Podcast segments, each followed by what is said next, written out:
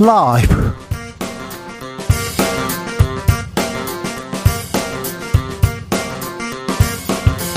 2022년 11월 28일 월요일입니다. 안녕하십니까. 주진우입니다. 더불어민주당 이재명 대표를 향한 검찰의 칼날 조여오는 가운데 정치권 일각에서 이낙연 전 대표 등판론 솔솔 제기됩니다. 특히 국민의힘에서 관심 많습니다. 이 전 대표는 조기 복귀 없다 이렇게 선을 긋고 있는데요. 복귀설에 불을 지핀 분입니다. 워싱턴에 체류하고 있는 이 전 대표 직접 만나러 가겠다 이렇게 말씀하신 서른 더불어민주당 의원 만나보겠습니다. 한국은행이 사상 처음으로 6회 연속 기존 기준 금리를 인상했습니다. 과연 물가 잡을 수 있을까요? 경기 침체는 막아낼 수 있을까요? 아이고 금리 올리면 서민 부담만 커지는 거 아닐까요? 경제 공부 술술 경공술에서 들어보겠습니다. 오늘 밤 우리 국가대표 선수들 가나와 일전을 앞두고 있습니다. 우리 입장에서도 가나 입장에서도 16강 진출을 앞두고 물러설 수 없는 한판입니다. 뜨거운 승부. 네. 한번 예측해 보겠습니다. 축구 해설계 레전드 신문선 명지대 교수와 함께 이야기 나눠봅니다. 나비처럼 날아 벌처럼 쏜다. 여기는 주진우 라이브입니다. 오늘도 자중자애 겸손하고 진정성 있게 여러분과 함께 하겠습니다. 오늘 밤 월드컵 가나와 결전 있습니다. 거리 응원 준비하시는 분들 아이고 단단히 입으셔야 됩니다. 비 온답니다. 비 오고 추워진답니다. 아, 중부지방에 요란한 비가 예고되고 있고요. 비 그치면 바로 한파 찾아온다고 하니 아, 내일 아침 출근길 각별히 조시, 조심하셔야 됩니다. 음. 아, 월드컵도 좋지만 건강이 우선입니다. 건강 챙기셔야 됩니다. 자, 16강 진출을 위해서 반드시 넘어야 할 아, 과제가 오늘 가나전입니다. 꼭 이겨야 되는데 여러분은 어떻게 예측하십니까? 여러분의 어, 승리 예상 국가 그리고 점수 이렇게 보내주시면요 따뜻한 커피 쿠폰 이렇게 보내드리겠습니다. 저는 1대0 네 1대0 대한민국 승리 이렇게 걸어봅니다. 제가 축구에 대해서는 조금 네 일가견이 있어요. 축구 독일 월드컵 뭐 어, 그 다음에 남아공 월드컵 현지 취재했고요. 그 다음에 뭐 2002년 한일 월드컵, 네, 그, 저, 현지 취재했습니다. 네. 1대 0 저는. 여러분은 어떤 마음이신지? 자 샵 9730 짧은 문자 50원 긴 문자는 100원이고 콩으로 보내시면 무료입니다. 그럼 주진우 라이브 시작하겠습니다.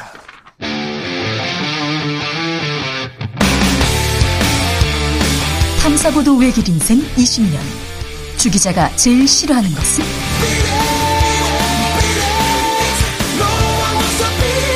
이 세상에서 비리와 부리가 사라지는 그날까지 오늘도 흔들림 없이 주진우 라이브와 함께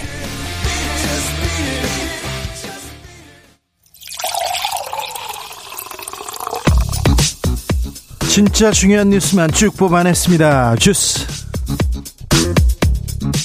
정상근 기자 어서 오세요. 안녕하십니까? 제가 축구 전문 기자를 하려다가 네. 축구 전문을 빼고 기자가 된 거예요. 네. 네. 잘하셨습니다. 네. 1대 0 아니, 제, 왜 못 믿으세요? 제 펠레, 펠레도 인터뷰했습니다. 호나우디뉴 선수 인터뷰하려고 했는데 호나우디뉴 선수가 좀 늦게 왔어요. 펠레, 네. 펠레가 잘 못 맞히는 걸로 좀 유명합니다. 네네.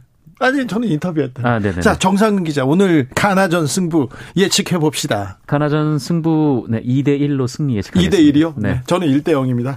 자 오늘 16강 네 가나와 맞붙습니다. 매우 중요한 경기입니다. 네 16강 진출의 최대 고비 가나와의 월드컵 조별 예선 H조 2차전 경기가 우리 시간으로 오늘 밤 10시 이 카타르 에듀케이션 시티 스타디움에서 열립니다. 이 가나가 우리가 속한 H조에서는 이 포르투갈과 우루과이에 비해 상대적으로 전력이 다소 떨어진다라는 평가를 받고 있는데요. 피지컬이요. 체력이 좋거든요. 체력이 네. 좋은 대신 스피드가 좀 떨어집니다. 뒷공간을 노리면 우리가 좀 승산이 있지 않나 이렇게 생각하는데 근데 걱정이 있어요. 네.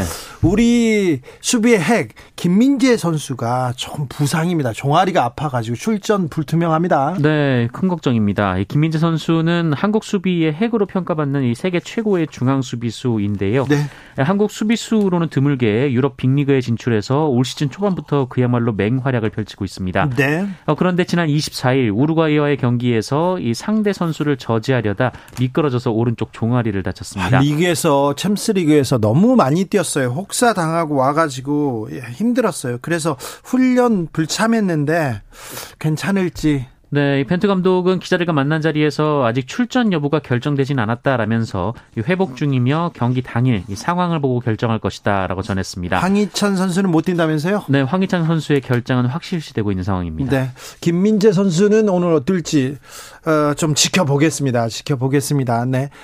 아, 그런데 박지성 선수, 이영표 선수도 훈련, 팀 훈련 이렇게 뛰지 못하다가 경기에는 나와서 맹활약한 그런 또 전례가 있습니다. 2002년 월드컵 때, 어, 분명히 박지성 선수 아파가지고 안 나왔는데 훈련장에서 안 보였거든요. 그런데 경기장 나와가지고는 언제 내가 아팠어? 그러면서 막 뛰더라고요. 열심히 뛰더라고요. 오늘 신문선 교수와 함께 아, 축구 얘기 아, 자세히 해볼 테니까요. 해볼 테니까 기대하셔도 됩니다. 그런데요, 어제, 네. 어제 일본이, 음, 코스타리카한테 졌어요? 네, 2조가 그야말로 혼돈 그 자체입니다. 네. 독일을 2대 1로 꺾으면서 이번 대회 최대 이변을 만들어냈던 일본은 이 코스타리카와의 조별 예선 2차전에서 1, 0대 1로 졌습니다. 어, 반면 이변에 재분이 된 독일은 스페인과 맞붙었는데요. 여기는 네. 또 1대 1로 비겼습니다. 일본한테는 최악의 시나리오가 써졌습니다. 네, 그리고 지난 주말 치러진 주요 경기 상황을 보면 개최국 카타르가 예선 탈락이 확정이 됐습니다. 네. 아, 그리고 또 다른 이변의 주인공 사우디아라비아는 폴란드에 또 0대 2로 졌고요. 네. 반면에 이 폴라 사우디아라비아에 졌던 아르헨티나는 이 메시 선수의 맹활약으로 또 멕시코를 2대 0으로 이겼습니다. 어제 일본과 코스타 코스타리카의 경기 월드컵 수준이 아니었어요. 참 경기 수준이 낮다 이렇게 생각하는데 결과는 코스타리카의 한 방 역습으로 이렇게 일본한테 승리했습니다. 축구 얘기는 잠시 후에 자세, 자세하게 합니다. 윤석열 대통령 내일 화물연대 업무 개시 명령을 내릴 것 같습니다. 네, 대통령실은 윤석열 대통령이 내일 이 화물연대에 대한 업무 개시 명령을 심의할 국무회의를 직접 주재할 예정이라고 전했습니다. 예, 사실상 업무 개시 명령 발동을 예고한 것으로 보이는데요. 네. 어, 윤석열 대통령은 오늘 오전 대통령실 수석비서관 회의에서도 노사 법치주의를 확실히 세워야 한다라는 말을 했다고 김은혜 대변인이 전했습니다. 계속 강경 강경 일변 도인데요. 이상민 장관은 오늘 또 아, 뭐 귀족 노조 얘기하곤 했습니다. 그리고 파업도 아니라고 계속 얘기하면서 강공 일변도입니다. 경찰 수사도 이어집니다. 네, 지난주부터 화물연대 파업이 이어지는 가운데 경찰청은 화물연대 조합원 8명을 수사 중이라고 밝혔습니다. 이 총파업 사흘째였던 지난 26일 이 부산에서 운송 중인 화물 차량 두 대에 알 수 없는 물질이 날아들어 파손되는 사고가 있었는데요.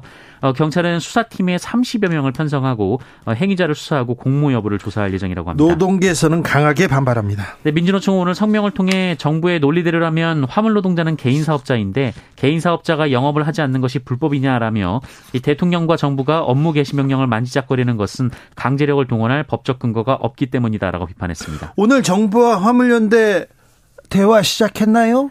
네, 대화를 위해서 마주 앉기는 했는데요. 앞서 정부는 화물연대와의 대화가 말 그대로 대화라며 협상은 없다라고 선을 그었습니다. 민주당 이상민 장관 파면 요구했습니다. 네, 앞서 민주당은 윤석열 대통령에게 오늘까지 이상민 행정안전부 장관을 파면할 것을 요구했습니다.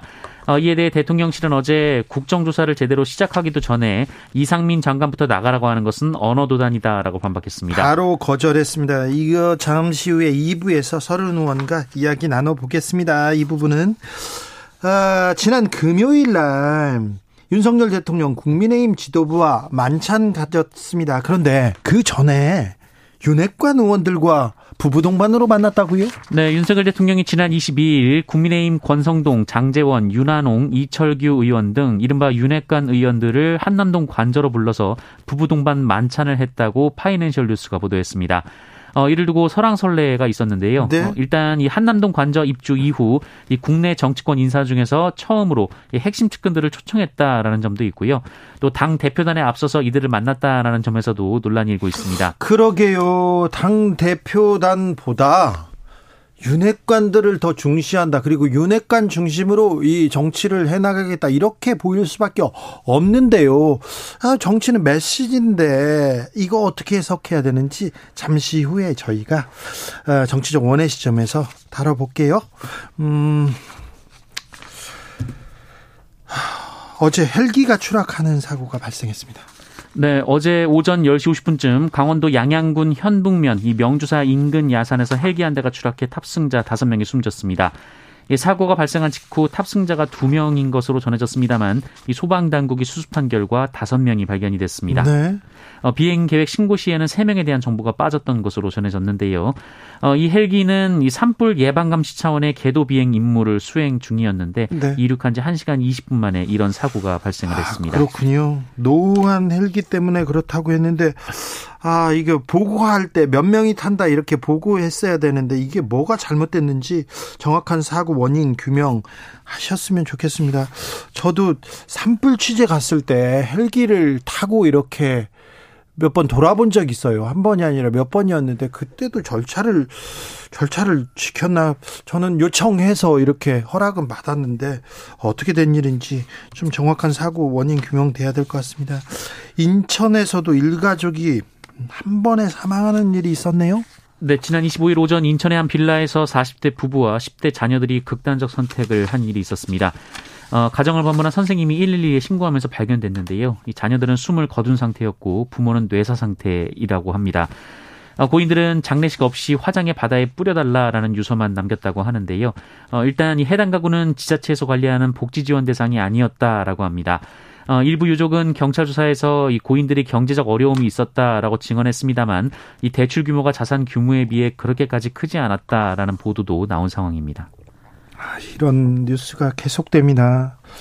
주변을 둘러보고 조금 도움이 필요한 사람이 있는지 이렇게 따뜻한 정성을 나누어야 되는 그런 시기인 것도 같습니다. 왜 계속 이런 사, 사건이 계속 발생하는지 가슴이 좀 아프네요. 네. 코로나 상황 어떻습니까? 네, 오늘 발표된 코로나19 신규 확진자 수는 22,327명입니다. 검사 건수 감소 영향으로 어제의 절반 정도 수준이고요. 지난주 월요일에 비해서도 750명 줄어서 정체 현상을 보이고 있습니다.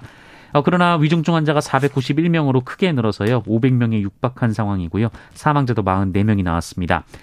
백경란 질병관리청장은 이 최근 들어 증가세가 다소 주춤한 것으로 본다라고 말했는데요. 어, 다만 변이가 어떤 모습으로 어떻게 올지 모르기 때문에 단정적으로 말하긴 어렵다라고 밝혔습니다. 주스 정상근 기자 함께했습니다. 감사합니다. 고맙습니다. 오늘 가나전 어떻게 예측하십니까? 8854님. 음, 우리 믿음직한 주장 손흥민 선수가 한 말입니다.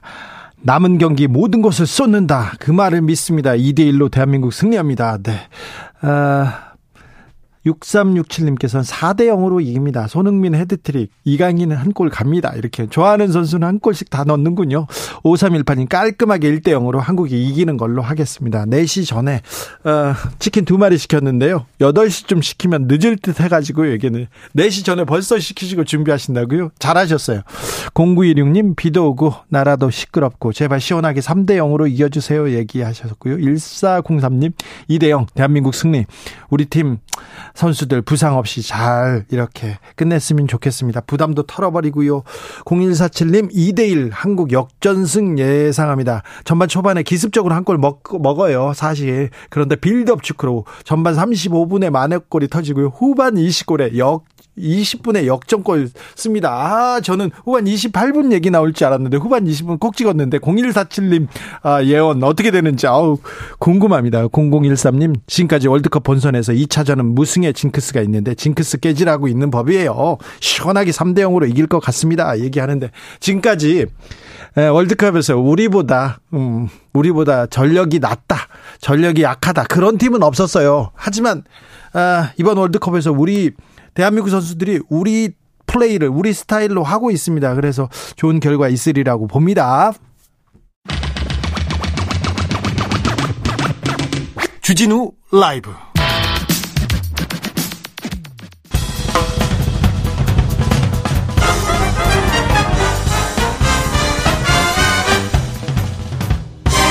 훅 인터뷰 모두를 위한 모두를 향한 모두의 궁금증 훅 인터뷰 카타르 월드컵 열기 뜨겁습니다. 잘 안 느껴진다 이런 얘기도 있었다고요. 하지만 우루과이와의 한국 대표팀과의 경기 수준 높은 경기 기록으로 국민들 기대감 예. 아, 커졌습니다. 아, 지난 경기는 어땠는지, 오늘 경기는 어떨지, 우리 한국 선수들 경기력 어떤지 다 물어보겠습니다. 신문선 명지대학교 교수, 안녕하세요. 네, 안녕하세요. 오랜만입니다. 아이고, 교수님 잘 계세요? 네, 잘 있습니다. 아이고, 우리 명해설가. 아이고, 축구판에 신문선이 없어가지고 심심해요. 그런 사람들이 많습니다. 감사합니다. 네네. 네. 아, 워낙 해설을 잘해가지고 또 바른 말을 해가지고 우리 위원님. 근데 다 알아요, 사람들이. 아이, 그럼요. 네, 네 그럼요. 잘 압니다. 네. 교수님, 네. 우루과이전 어떻게 보셨어요? 우루과이전 정말 잘했죠. 잘했죠. 어, 그럼요. 네. 그 손흥민 선수 그 축구를 조금이라도 해보신 분들, 어, 동네 축구라도 해보신 분들 발가락에 발톱을 다쳐도 얼마나 위축됩니까? 그죠? 아유, 그럼요. 근데 어 안면에 그 어, 골절이 있었고 또 수술을 했고요. 네. 그런데도 불구하고 마스크를 쓰고 풀타임을 뛰었다. 예. 어 이거는 뭐 대단한 그 초인적인 그런 그 의지력을 갖고 뛰었다고 볼 수 있겠죠. 예. 에, 거기에 또 월드컵에 처음 출전했던 김문환 선수를 포함을 해서 나상호 뭐 이런 그 신인 선수들이 어, 경기에서 보여준 것은 완벽했죠. 월드컵 가기 전에 사실은 공격보다 수비가 약하다라는 아, 비평을 들었었는데요. 김민지를 축으로 한 김영권, 김진수, 김문환 수비도 완벽했고요. 네. 또 미드필더에는 수비형 미드필더인 정우영, 황인범, 이재성, 나상호 그리고 최전방에 있는 어, 그 손흥민, 황의조 뭐 이런 선수들이 어, 사실은 우루과이에 비해서 우리가 경기가 좀 어, 그 불리할 것이다라는 것이 전 세계 축구인들의 어, 평가였었는데요. 네네. 저는 사실 월드컵 시작되기 전에 한 매체와 인터뷰 중에 어, 인터뷰를 하면서 나는 보는 눈이 좀 다르다. 음. 어, 16강에 갈 가능성이 있다라고 아? 이제 인터뷰를 했더 이제 그 크게 보도가 됐었는데 그 네. 근거로 삼았던 것이 우루과이는 노세한 팀이다라고 제가 지적을 했었거든요. 예, 예. 수아레스 카바니 세계적인 공격수죠. 그렇지만 아, 이미 30대 중반으로 접어들었고 특히 수아레스 하면 한국 축구의 결정적인 순간 때마다 우리가 골을 허용했던 그런 그 스타 공격수 아닙니까? 네네. 음, 월드컵 지역 예선전에서는 1, 2차에서는 8골을 넣었습니다만 최종 예선에는 한 골도 넣지 못했다는 걸 근거로 제시했었는데요. 네. 한국 대표팀은 우루과이와 경기에서 한 치의 밀림이 없이 예. 어, 그 좋은 경기를 하면서 전 세계 축구 팬들을 깜짝 놀라게 했죠. 예. 네. 알겠습니다. KKK 김님께서 추억의 목소리 나왔다. 김정우님 역시 과학적 축구의 해설의 진수 신문선이다. 얘기 반가워합니다. 네, 네. 감사합니다. 교수님이 16강 간다니까 저도 16강에 베팅하겠습니다. 사실 우리 전력이 이렇게 어, 월드컵 나온 팀 항상 이렇게 우리가 도전하는 입장이었는데 이번에는 한국 선수들이 한국 스타일로 이 자기만의 플레이를 하는 게 놀라웠습니다. 그렇죠. 어, 그거는, 어, 사실은 그 축구 실력도요. 네. 그 한 나라의 경제력 또 한 나라의 문화적 지수 뭐 여러 가지와 비교하면 거기에 버금간다고 저는 보거든요. 예. 이제 월드컵 때 우리가 4강에 가지 않았습니까? 네. 어, 그리고 어, 월드컵 이후에 한국 축구 선수들이 이제 유럽 무대에 또 많이 진출을 했고요. 네. 어, 1970년대, 80년대 때는 유럽팀만 만나도 오금이 저려가지고 제대로 뛰지는 못했었는데요. 네. 지금 유럽에 가서 뛰고 있는 선수를 포함해서 한국의 어린 선수들 그리고 또 국가대표로 뛰고 있는 선수는 유럽의 어떤 팀 어떤 선수와 맞서더라도 전혀 얼지를 않습니다. 네. 이것이 바로 큰 원동력이 되고 있는 거죠. 힘이 되고 있는 거죠. 그렇더라고요. 이거는 비단 네. 뭐 축구뿐이 아니겠죠. 네. 어, 예를 들어서 음악으로 이제 비유를 하면 세계적인 소프라노도 우리가 배출했죠. 첼리스트, 피아니스트 할 것 없이 세계 콩쿠르에서 우리가 입상을 하고 어, 당당하게 세계 이제 무대에서 주름을 잡고 있는 것이 바로 축구와 비례하는 겁니다. 네. 한국의 이제 손흥민 선수가 아마 아시아 그 축구 선수 중에서 손흥민이 기록한 프리미어리그에서 득점왕 100년, 150년, 200년 만에 나올까? 뭐, 네. 어, 그 배경에는 made in Korea 아닙니까? 그죠? 예, 예. 음, 손흥민 선수가 아, 지난해 그 프리미어리그에서 득점왕을 차지했던 것은 손흥민 개인의 영광이 아니라 아시아인의 누구를 어, 축구 전문가들을 만나더라도 전부 손흥민을 넘버원으로 치는데요. 네. 그 내심, 그 마음속에는 어떤 마음이 있냐면 아시아 선수인 손흥민이가 득점왕을 했으니까 아, 말레이시아에서도 싱가포르에서도 중국에서도 인도에서도 일본에서도 우리도 득점왕을 배출할 수 있다는 그런 꿈을 갖는 거거든요. 네. 그만큼 아시아 축구의 중심에 한국의 손흥민이가 있고 손흥민을 비롯한 한국 축구 대표팀은 바로 세계 무대에 이제는 점프를 해서 어깨를 겨룰 수 있는 시기가 분명 됐다고 저는 봅니다. 네. 김민재 선수 부상이 걱정되는데요. 어떻게 보고 계십니까? 자, 김민재 선수의 부상은 단순히 한 명이 빠지는 게 아닌 걸로 저는 아, 봐요. 너무 너무 너무, 너무 음, 중요한 그렇죠? 선수예요.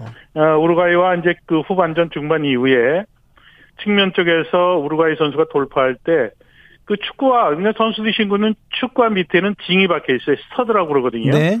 어, 수비수는 이제 숫자가 적은 여섯 개짜리 그 screw type이라고 해서 이렇게 돌리는 이제 어, 축구화를 신거든요. 네. 그거는 스터드가 그러니까 그 뽕이라고 그러는 것이 좀 기, 기, 기입니다. 네. 이제 수비수들은 공격수들이 좌우로 볼을 접거나 치고 나가면 빨리 턴을 해야 되기 때문에 스터드가 적고 그만큼 회전하는데 아, 빠르게 힘이 전달될 수 있게 하는데 어, 그때 넘어질 때 보니까 아주 묘하게 넘어졌어요. 그러게요. 몸의 중심이 약간 솟구치면서 두 발이 그러면서 종아리 쪽에 이제 근육이 좀 놀랐나 보다 이제 그 당시만 했고 네. 후반 그, 저, 그 막판까지도 뛰기 때문에 뛰었기 네. 때문에 걱정이 없었는데 결국은 지금 부상이 좀 어, 상태가 썩 좋지는 못한 것 같아요. 아마도 경기가 지금 이제 얼마 남진 않았습니다만 김민재와 아, 벤투 감독은 뛸 수 있느냐 이 문제를 갖고 어, 고민에 고민을 하고 있을 겁니다. 김민재가 빠지면 한국 대표팀의 수비는 아, 상당히 이제 치명적인 아, 그런 그 어떻게 보면 어 문제로 작용될 수 있는 위험에 빠지게 되죠. 예. 어 권경원 선수라고 간바오사까지 뛰고 있는 장신 수비수가 있습니다만 김민재 선수가 어 뛰어서 오늘 그 상대 팀에는 압 돌 사메드 그리고 최전방에 있는 아, 이나키 윌리엄스라는 선수가 있는데요. 달라요. 특히 어, 윌리엄스 선수는 스페인 출신이고요. 예. 아틀레티코 발, 어, 그 빌바에서 뛰고 있는데, 어, 스페인 리그 350 경기, 무려 270 연속 경기 출전하면서, 어, 그 스페인에서도, 어, 주전이네요. 청소년 대표팀이 네. 스페인 대표팀을 뽑혔었는데, 이중국적이기 때문에, 이번에, 어, 가나 대표팀으로 출전했거든요. 이 선수를 막을 선수는 딱 맞는 그 마크맨은 김민재였었는데요. 어, 지금 걱정이 큽니다. 네. 아, 걱정스럽습니다. 정원영님, 혹시 누가 지금 성대모사 하는 건 아니죠? 저 성대모사 하면 또 신문선 해야 되는데, 요, 요즘 많이 안 합니다, 교수님. 요즘에요. 네. 오늘 제가 낮에요. 네. 그 연합뉴스에 갔었는데 네. 아, 이제 텔레비전 출연해 되니까 이제 분장실에 들어갔거든요. 예, 예. 그랬더니 분장을 하시는 분이 다 이제 분장을 한 이후에 네. 여성분이에요, 여성분. 네. 근데 초등학교 때 제 성대묘사를 했다는 거예요. 아, 그래요? 그래서 제가 아니 여성분이 어떻게 이제 성대묘사를 했을까 그래서 다 끝난 다음에 나오다가 다시 발걸음을 돌려서 한번 성대모사 좀 그 들려주실 수 있나요? 그랬더니 꼴이에요. 아, 어렸을 땐 잘했는데 네. 좀, 어, 좀 수줍어요. 그래가지고, 아, 그래요. 그래서 이제 묻고 들어갔거든요. 네, 네. 아, 네, 지금도 제가 어디 그, 어, 지방에 가거나 뭐 네. 이동할 때 되면. 다 그거 한마디 어, 시간죠. 다 뭐, 성대모사 뭐, 꼬매, 그, 저 알지 못하는 저 어린애들도 해요. 네. 아유, 그리고 2002년, 6년, 뭐, 아, 저기, 신문선과 함께 꾼 꿈, 그리고 월드컵. 야, 우리한테 추억의, 추억으로 남아 있죠. 그렇죠. 감사하게 제가 생각합니다. 월드컵만 다섯 번 생중계를 했으니까요. 네. 20년 세월이니까. 네. 어, 20년 동안 축구를 통한 희열, 기쁨, 분노, 환희, 좌절, 뭐, 모든 순간을 국민들과 제가 같이 했기 때문에. 네. 어, 제 목소리는 아마 어, 그 청취자 여러분들께서 네. 지금 주진우 씨 진행하는 이 프로그램의 청취자분들께서도 귀에 깊게 깊게 각이 아, 있을 그러니까요. 겁니다. 저도 그냥 괜히 좋아요, 교수님. 어, 감사합니다. 너무 오랜만이어서 그런데 너무 좋아요. 아, 신문선 음. 만나니 이제 월드컵 같다 그런 생각 하는 분들도 많습니다. 자, 오늘 가나전 예측 좀 부탁드리겠습니다. 오늘 가나전 경기를 예측하기 전에 네? 청취자 여러분께 가나전 관전 포인트. 포인트부터 일단 제시를 하면 네. 판단하시기가 좋을 겁니다. 네. 자, 포르투갈과 가나가 했던 경기 데이터를 제가 가지고 나왔습니다. 제가 명지대학교 기록정보과학전문대학의 교수 아닙니까? 네. 스포츠 기록 분석학 학과에 그 지금 애들을 가르치고 있는데요. 하여튼 아는 게 많아가지고 먹고 싶은 것도 많습니다, 신문선 그렇습니다. 교수님. 그렇습니다. 네. 점유율을 보니까요. 네. 포르투갈, 어, 포르투갈과 가나 경기 때 포르투갈이 점유율이 62, 가나가 38이었었어요. 예. 그때 가나는 5백을 가동을 했습니다. 예. 어, 포르투갈은 내심 결승까지도 그 꿈꾸고 있는 우리 조의 가장 강팀인 것은 사실이잖아요. 네. 어, 가나의 그 점유율을 제가 말씀드렸던 것은 첫날 이 그러니까 예선 첫 경기였기 때문에 어, 강팀인 포르투갈과 경기 때 수비에 초점을 둔 경기를 했죠. 그리고 파울이 무려 19개였습니다. 네. 이 두 개의 이제 데이터를 제가 제시하는 것은 가나가 과연 한국과 경기 때도 이렇게 점유율이 낮은 수비 중심의 경기를 할 것인가? 그렇지 않죠. 예. 승점 0점. 그죠? 예. 어, 1패를 안고 있고 한국은 승점 1점을 그, 어, 지금 얻고 있는데요. 가나는 오늘 경기에서 비기거나 지면 탈락입니다. 무조건 이겨 이기려고 나오겠죠. 그렇죠. 조진우 씨가 감독이라면 어떻게 하겠어요? 아 이번에는 그리고 어, 득점해야 된다. 그것도 다득점 노릴 것 같습니다. 어 그렇죠. 그러면 다득점을 올리기 위해서는 축구의 포메이션이 있잖아요. 네네. 11명을 어떻게 배열을 시키느냐. 네. 그러면 5백이 아니라 3백이든 4백으로 가동시키고 한 명의 선수를 미드필드나 공격수로 밀어 올리겠죠. 예. 그리고 어, 반칙은 계속해서 늘리더라도 경기 흐름을 끊도록 할 겁니다. 예. 자, 두 번째 지금 체크 포인트는요.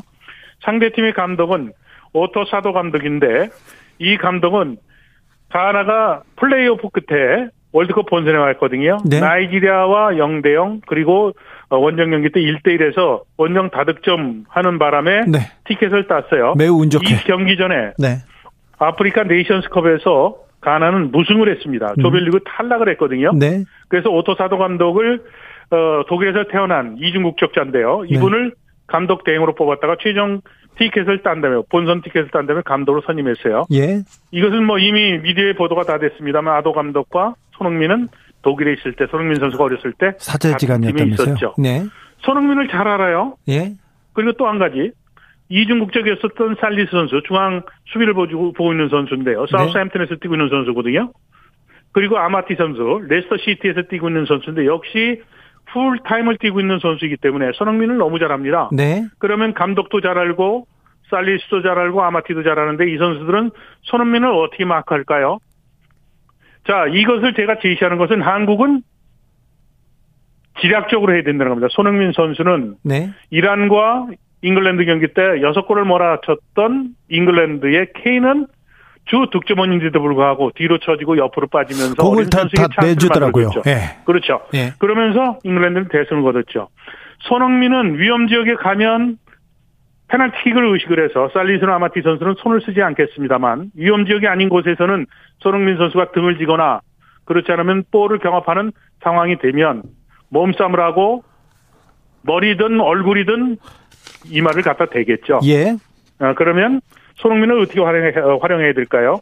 황인범, 그 다음에 이강인 선수가 언제 들어올지 모릅니다만 이강인 선수는 손흥민 선수에게 볼을 줘서 경합을 시키거나 다치지 않게끔 하는 머리가 필요하고요. 그리고 예. 손흥민 선수는 측면 쪽으로 빠져서 상대 좌우측 수비가 지금 약하거든요. 센터백보다는. 네. 그쪽을 활용하면서 찬스를 만들어주는 플레이를 하게 된다면 이거는 뭐 말로만 하는 것이 아니라 이건 축구에서 얘기하는 작전 전술 전략입니다. 네. 이렇게 되면 한국은 틀림없이 골을 넣을 확률이 있다. 네. 그리고 가나에 대한 강점은 이것은 피파에서 분석을 해서 내놓은 겁니다.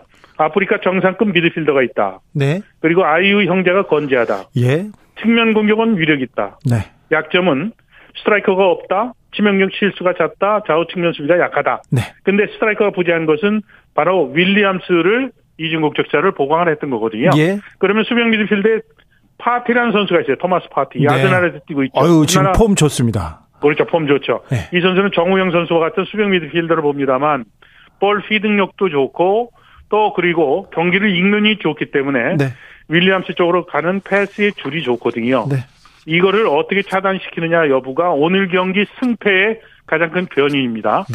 네. 자, 근데 여기서 이제 그러면 이렇게 복잡하잖아요. 선수들이 많고. 네. 그냥 딱 요약해서 제가 말씀드리면 가나는 럭비공이다. 럭비공. 어, 예. 럭비공은 어떻게 뛰죠?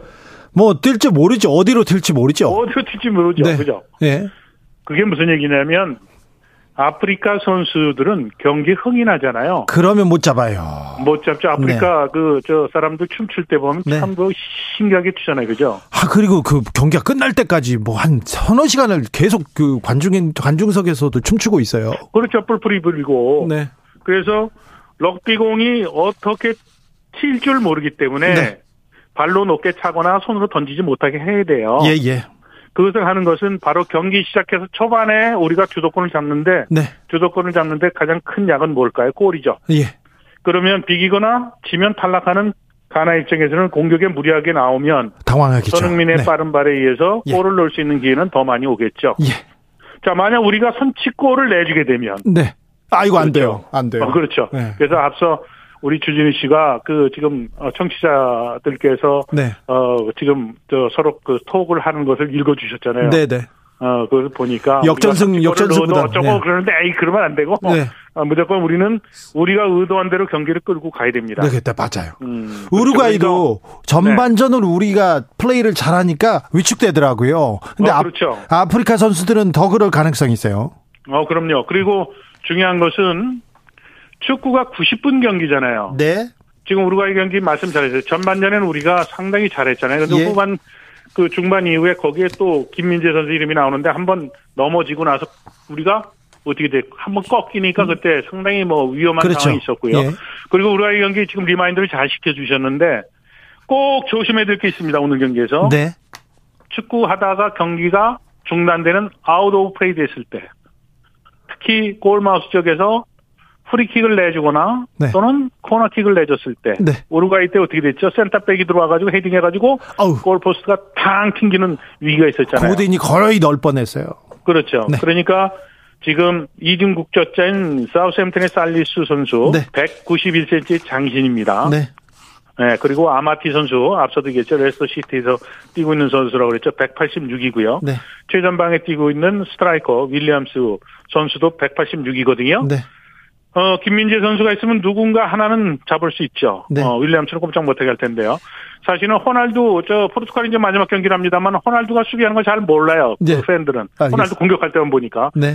포르투갈도, 저, 어, 코너킥을 허용하거나 문전에서 프리킥을 허용하면, 네. 호날두가 포르투갈에서는 헤딩을 제일 잘하는 선수 축에 들거든요. 잘하죠. 수비에 내려와가지고 무조건 장신 수비수 어, 역할을 합니다. 예. 근데 지금 손흥민 선수가 지금 안 어, 되죠. 헤딩하는데 헤딩 안 되죠. 아무래도 이게 위축하자 위축되잖아요. 네. 그러니까 오늘 경기에서 코너킥이나 어 그 미드필드 쪽에서 네. 프리킥을 허용했을 때는 한국 팀은 네. 이그 헤딩 경쟁에서 절대로 떨어지면 안 되고 김승규 선수는 미리 예측을 해서 예. 펀칭이나 fisting 을 해서 위기를 벗어나는 네. 그런 플레이를 해줘야 될 겁니다. 알겠습니다. 아우 참 더 계속 얘기하고 싶은데요. 신문선 네. 위원 저 위원 교수님한테는 질문 다섯 개 하면 한 다섯 시간 지나가는데 시간이 다 됐어요. 아, 1404님 골 골이에요. 신문선 목소리 그리워요 얘기합니다. 아, 교수님, 아, 저 네. 정치자들 국민들 힘나라고 골이에요 한 번만 해 주세요. 그거는요. 네, 나훈아 가수에게 네. 아, 갑자기 노래하라고 하면 하겠습니까? 저도 지금 목을 풀어야 되고요. 그리고 이게 감정 이입이 돼이지 네. 지금 국민들의 그의 뇌 목을 더 밖에는 신나는 목소리를 지금 네. 괜히 꼴꼴거리잖아요. 네. 그럼 분위기 버리니까요. 네. 그거는 저기 하고 오늘 비도 오고 지금 퇴근길이니까 덕담 한마디 할게요. 네, 신문선처럼 바른 말하면 네. 음, 똥 밟는다. 신문선처럼 바른 말하면 죽는다. 그런 생각하지 마세요. 저는 절대 그런 생각 안 하고 삽니다. 저는 정말 축구를 사랑했고요. 네. 어, 오늘도 여러분들과 만납니다만 한국 축구가 세계 수준에 이르면 대한민국의 문화적 지수도 높아지는 거니까요. 네, 여러분들 열심히 응원해서 네. 열심히 응원해서 한국 대표팀이 큰 성과를 거두기를 저와 함께 예. 외쳐보시죠. 대한민국 축구팀 화이팅입니다. 네. 감사합니다. 지금까지 신문선 명지대학교 교수였습니다. 감사합니다. 교통정보센터 다녀오겠습니다. 김민희 씨.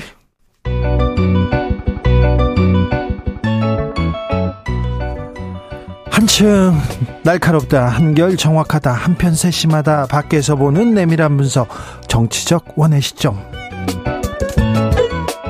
자 이연주 전 국민의힘 의원 어서 오세요 네, 안녕하세요. 부드러운 카리스마 이현주입니다. 최민희 전 더불어민주당 의원 어서 오세요 안녕하세요. 불굴의 희망 최민희입니다. 네 최민희 의원님 네. 어, 민주당에서 이상민 장관 예. 파면한다 나가라 이렇게 얘기하는데 네. 대통령실에서는 뭐 그럴 생각이 없는 것 같아요. 네. 그 더 나아가서 주호영 대표는 예. 이상민 파면 요구하면 네. 국조는 뭐 못한다 간다, 예, 이렇게. 이런 식으로 얘기했죠. 예. 그런데 민주당은 어쨌든 28일 오늘까지 이상민을 파면하라. 예. 네, 안 그러면 국회가 할 수 있는 일을 하겠다. 국회가 실력 행사에 들어가겠다는 거고. 그래서 11월 30일에는 어, 이상민 해임 건의안을 발의하겠다. 그런데요.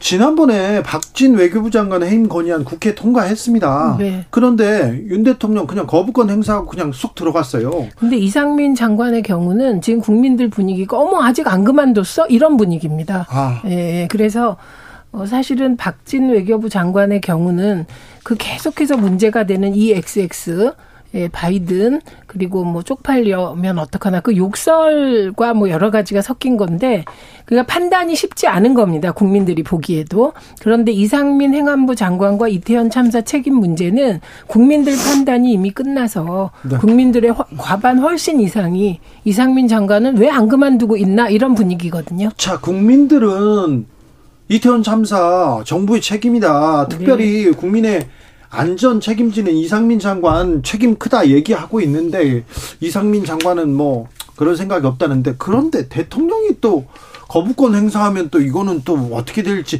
이현주 의원님 어떻게 보세요?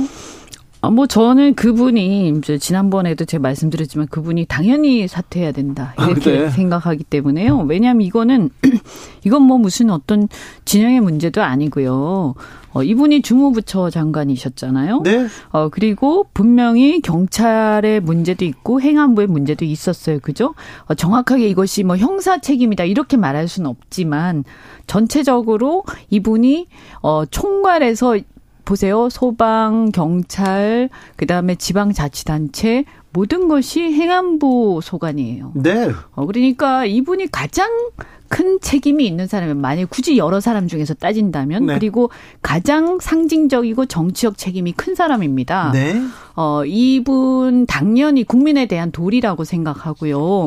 158명이 사망했고 정말 사실 어, 사망하지 않을 수도 있었는데 그 사고가 난 거예요. 그렇기 때문에 이거는 형사 책임 유무가 문제가 아니고 사실 네. 형사 책임도 어, 이분이 수사 대상이라고 저는 생각하고요. 예, 예. 어, 그럼에도 불구하고 그 여부를 떠나서 어, 정치적 상징적 책임을 반드시 져야 하는데 아직도 안 물러났는데 문제가 있다.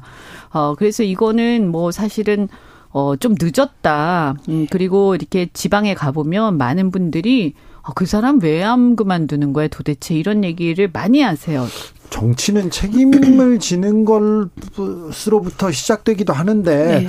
왜 이런 카드를 쓰는지 아무튼 어, 윤 대통령 그리고 국민의힘 측은 강경합니다. 자 그런데요. 네. 한남 네. 그 과거에 그 저기 박진 장관하고는 저는 이거는 비교도 안 된다고 생각해요. 아 그렇습니까? 네. 그리고 이렇게 되면요 이분이 더 이상 통솔을 할 수가 없어요. 아, 이분이 계속 통솔할 수 있겠습니까? 예, 공무원 노조가 네. 전국 공무원 노조가 투표하지 않았습니까? 몇몇 사안에 대해서 이상민 행안부 장관과 관련하여 책임져야 되고 파면 혹은 뭐 해야 된다가 무려 83%나 온 걸로 기억을 합니다. 그러니까 이거는 공무원들이 그렇게 생각하는 거예요.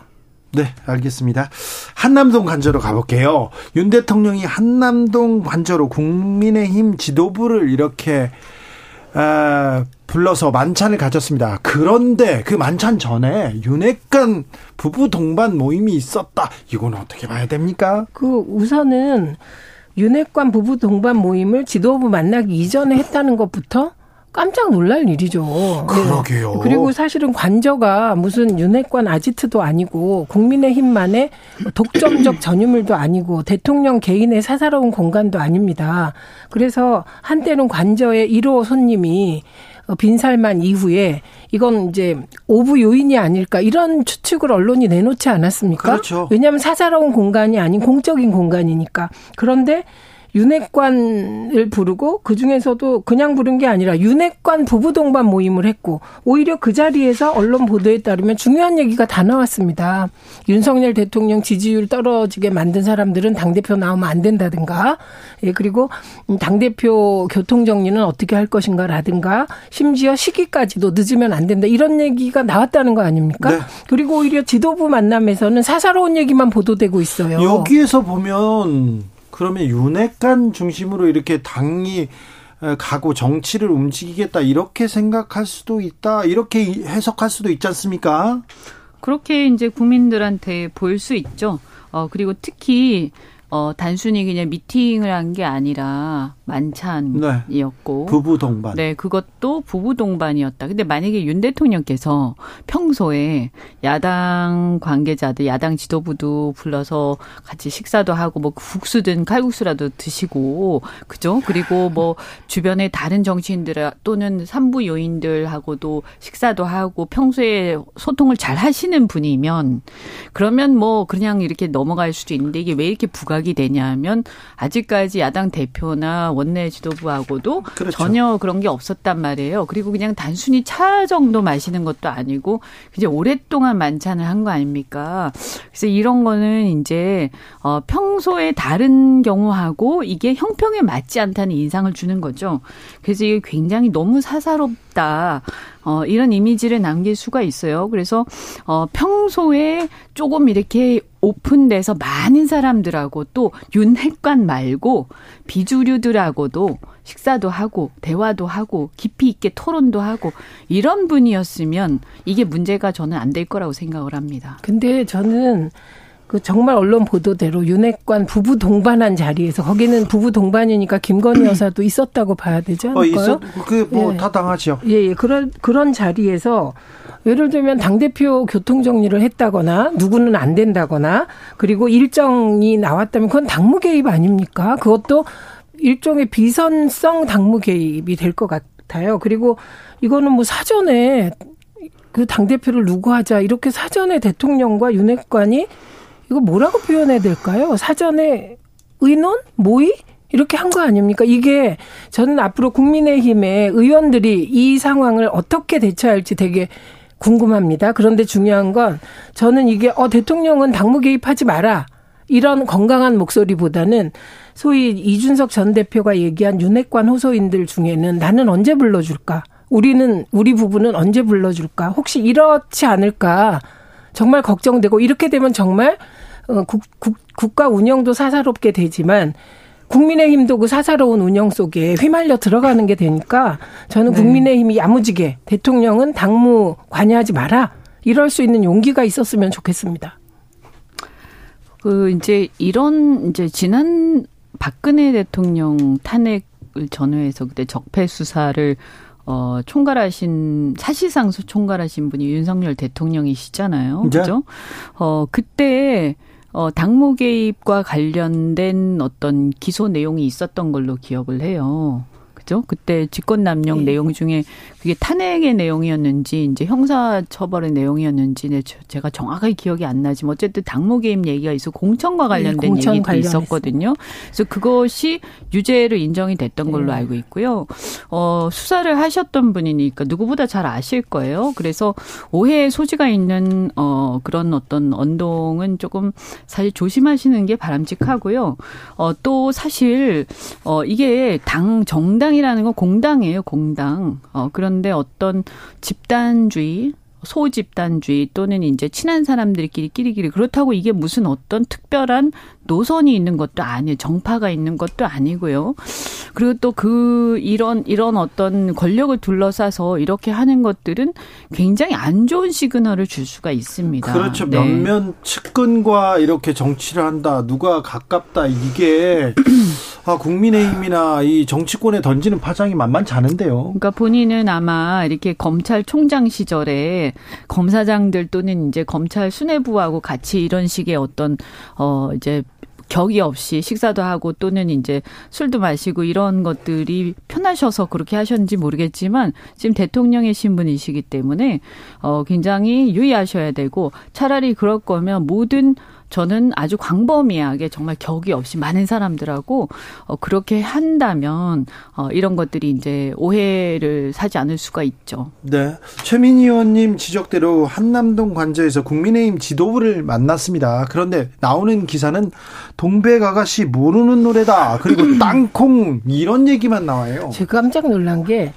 우선 그 자리에서 나왔던 얘기가 다 사사로운 개인적인 얘기들이었습니다. 중요한 얘기는 했는데 그건 안 나오고 다른 것만 나왔나요? 그건 모르죠. 그런데 그렇다면 윤핵관 부부를 만났을 때 그 중요한 얘기 했다는 건 언론에 나왔는데 그러게요. 그 이게 뭡니까? 그건 좀 그러게요. 이상하고 그래서 어쨌든 지금 보도된 것만 보면 윤핵관 부부 동반으로 만난 자리에서는 어, 사전에 당무를 개입했다고 오해를 살 수 있는 대표 경선 관련된 공적 얘기를 나눈 것으로 보이고 정작 지도부를 음. 만나서는 선배님 그리고 포옹하고 예, 그리고 무슨 써니 얘기에다가 그리고 사우디아라비아하고 우리가 뭐 그 같이 경기하면 뭐 어떻게 하나 져줘야 되나 뭐 수출도 해야 되는데 이런 얘기하고 그리고 청담동 술자리에 관한 얘기를 하고 이렇게 사사로운 얘기를 한 것처럼 되어 있어요.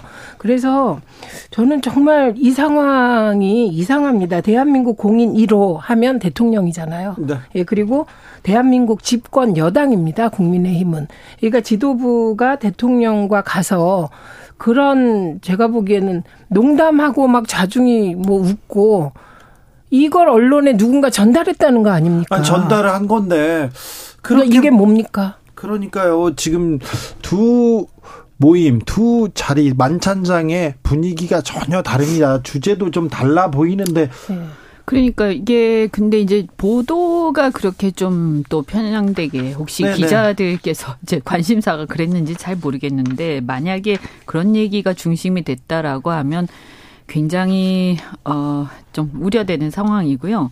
지금 이제 이태원 참사를 어, 참사에 대해서 정말 많은 국민들이 슬퍼하고 여기에 대해서 국정조사를 앞두고 있지 않습니까? 지금 이제 본격화되기 이제 바로 어, 본격화되는 상황이고 이런 상황에서 어, 이 참사의 근본적인 원인은 어떻게 밝혀내서 어떻게 정말 국민들한테 어, 대안들을 마련하고 또 책임을 어떻게 질 것인가 이런 좀 숙연한 분위기 어, 그리고 또 경제가 굉장히 어렵고 내년에 더 어려워질 것인데 지금도 정말 발버둥 치는 우리 국민들을 위해서 어, 어떻게 대안들을 마련하고 야당하고는 어떻게 협치를 해나갈 것인지 뭐 이런 얘기를 좀 해야 되는 거 아닙니까? 네. 저는 정말로 만약에 이런 얘기만 했다 지금 나오는 그 보도에서 나오는 얘기만 했다라고 하면 정말로 실망스러워요.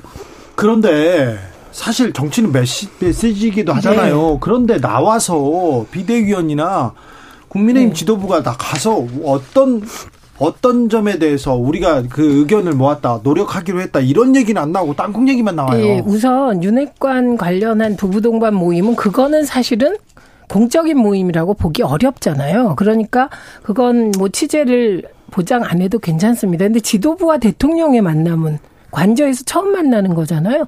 그거는 사실은 일부는 기자들이 취재할 수 있게 해줘야죠. 그런데 그런 거 하나도 없이 사후에 비밀스럽게 만나는 것처럼 저는 좀 투명하고 그 뭐랄까 공개적으로 회, 그 회동도 하고 이랬으면 좋겠다 그러니까 보통 싶습니다. 이렇게 되면 보통 대통령께서 일반적으로 어떻게 하시냐면 보통 양당의 지도부하고 그렇죠. 같이 이렇게 식사를 하고요.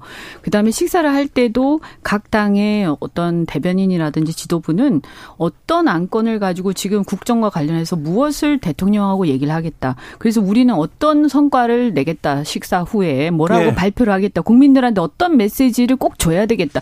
이걸 다 생각하고 사전 회의까지 하고 갑니다. 일반적으로. 그렇죠. 그리고 네. 공개하잖아요. 네, 그렇거든요. 근데 이번에는 이제 이게 뭔가 비공식적으로 한 건지, 근데 지도부하고 한 거니까 비공개로 할 필요가 없거든요. 그렇죠.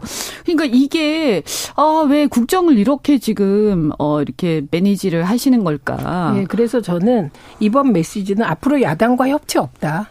그리고 오직 내 편만 지키겠다 이런 메시지로 아. 비, 칠 수밖에 없고 그리고 내 편이라는 게 국민의힘 전체가 아니라 윤핵관 중심으로 어 이게 여야 관계 당정 관계를 해나가겠다는 메시지로 읽힐 수밖에 없다 이렇게 네. 봅니다.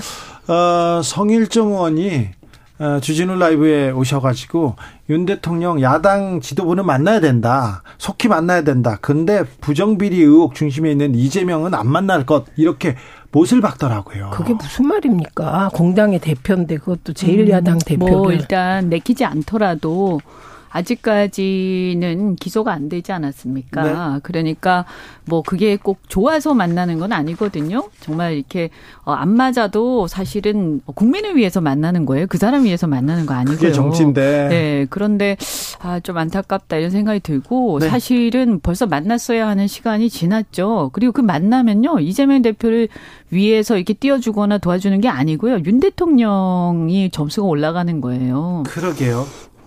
그런데 왜 이렇게 대화 타협 정치는 사라졌는지 참 안타깝습니다. 아, 최민희 의원님께서 수치를 하나 얘기했습니다. 전국 공무원 노동조합 이상민 장관 처벌과 파면에 대해서 조합은 83.4%가 찬성했다고 했는데요. 네. 지난 22일에서 24일 조합원 대상으로 조합원 12만 명 중 3만 8천여 명이 참여했다고 합니다. 네. 최민희 의원님 그리고 이현주 의원님 오늘도 감사합니다. 예, 네, 시간 다 됐어요. 네, 신문선 의원께서 질문 하나 했더니 네. 5분 8초 드리블 하시더라고요.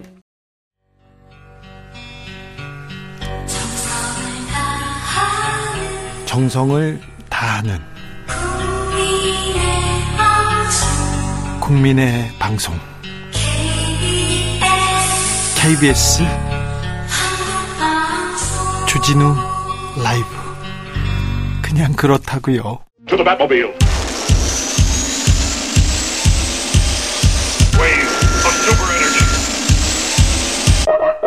주기자의 1분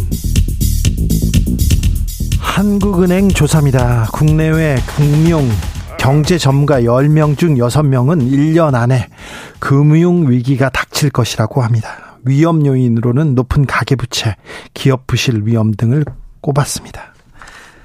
삼성전자 이야기입니다. 경비를 최대 50% 감축하라는 명령이 내려왔다고 합니다. 투자는 줄이고 출장 경비, 마케팅 비용도 줄이겠다고 합니다. 전 부문에서 비용 절감 추진하겠다고 합니다. 삼성전자의 올 영업이익이 40조 원, 40조 원 가량 됩니다. 회사에 쌓여 쌓아놓은 사내 유보금 300조 원이 넘습니다. 그런데 허리띠를 졸라맵니다. 위기가 오고 있습니다. 사실상 비상 경영하겠다고 삼성전자도 공식화한 것입니다. Winter is coming. 겨울이 오고 있습니다. 내년은 더 혹독할 것이라고 합니다. IMF 때 신음소리, 곡소리 똑똑히 기억합니다. 그런데 대비책 보이지 않습니다. 금융위기에 어떻게 대응할 것인지, 서민들의 안전판 어떻게 만들 것인지에 대한 이야기는 없습니다. 걱정도 없고요. 고민도 없고요. 토론도 보이지 않습니다. 정치권은 아직도 청담동 술자리에서 노래를 부르고 있습니다. 처음에는 민주당, 치고 나갑니다. 뻔한 거짓말을 근거로 제2의 국정농단이다 이러면서 몰아칩니다. 그러다 망신당합니다. 그러자 국민의힘에서 드립을 이어갑니다. 윤 대통령과 한동훈 장관까지 나섰습니다. 판을 접을 생각이 없습니다. 윤 대통령 동백 아가씨 노래 모른다. 한동훈 장관 정치 깡패라는 말까지 합니다. 언론에서는 월드컵 중계하듯 싸움을 중계합니다. 공격적일수록 자극적일수록 막말에 가까울수록 더 크게 보도합니다. 사실은 중요하지도 않습니다. 의미 거의 없는 내용입니다. Winter is coming. 주유소에서 기름이 동나기 시작합니다. 물류 대란에 영업이 멈출 판입니다. 걱정이 한두 가지가 아닙니다. 그런데 이곳저곳에서 파업 소리는 계속 나옵니다. 정부가 보이지 않습니다. 귀정 노조에 강경 대응하겠다 이런 구호만 들립니다. 정부는 어디 있습니까? 정치는 어디 있고요? MBC에 쏟는 정성 절반이라도 좀 안 되겠습니까? 겨울을 대비하는 노력, 대화나 타협은 그 어디에서도 찾기 어렵습니다. 정치는 그 어디에서도 찾기 어렵습니다. 지금까지 주기자의 1분이었습니다.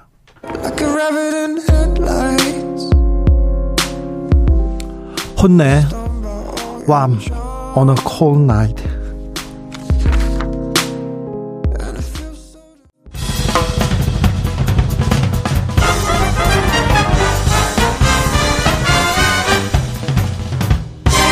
훅 인터뷰.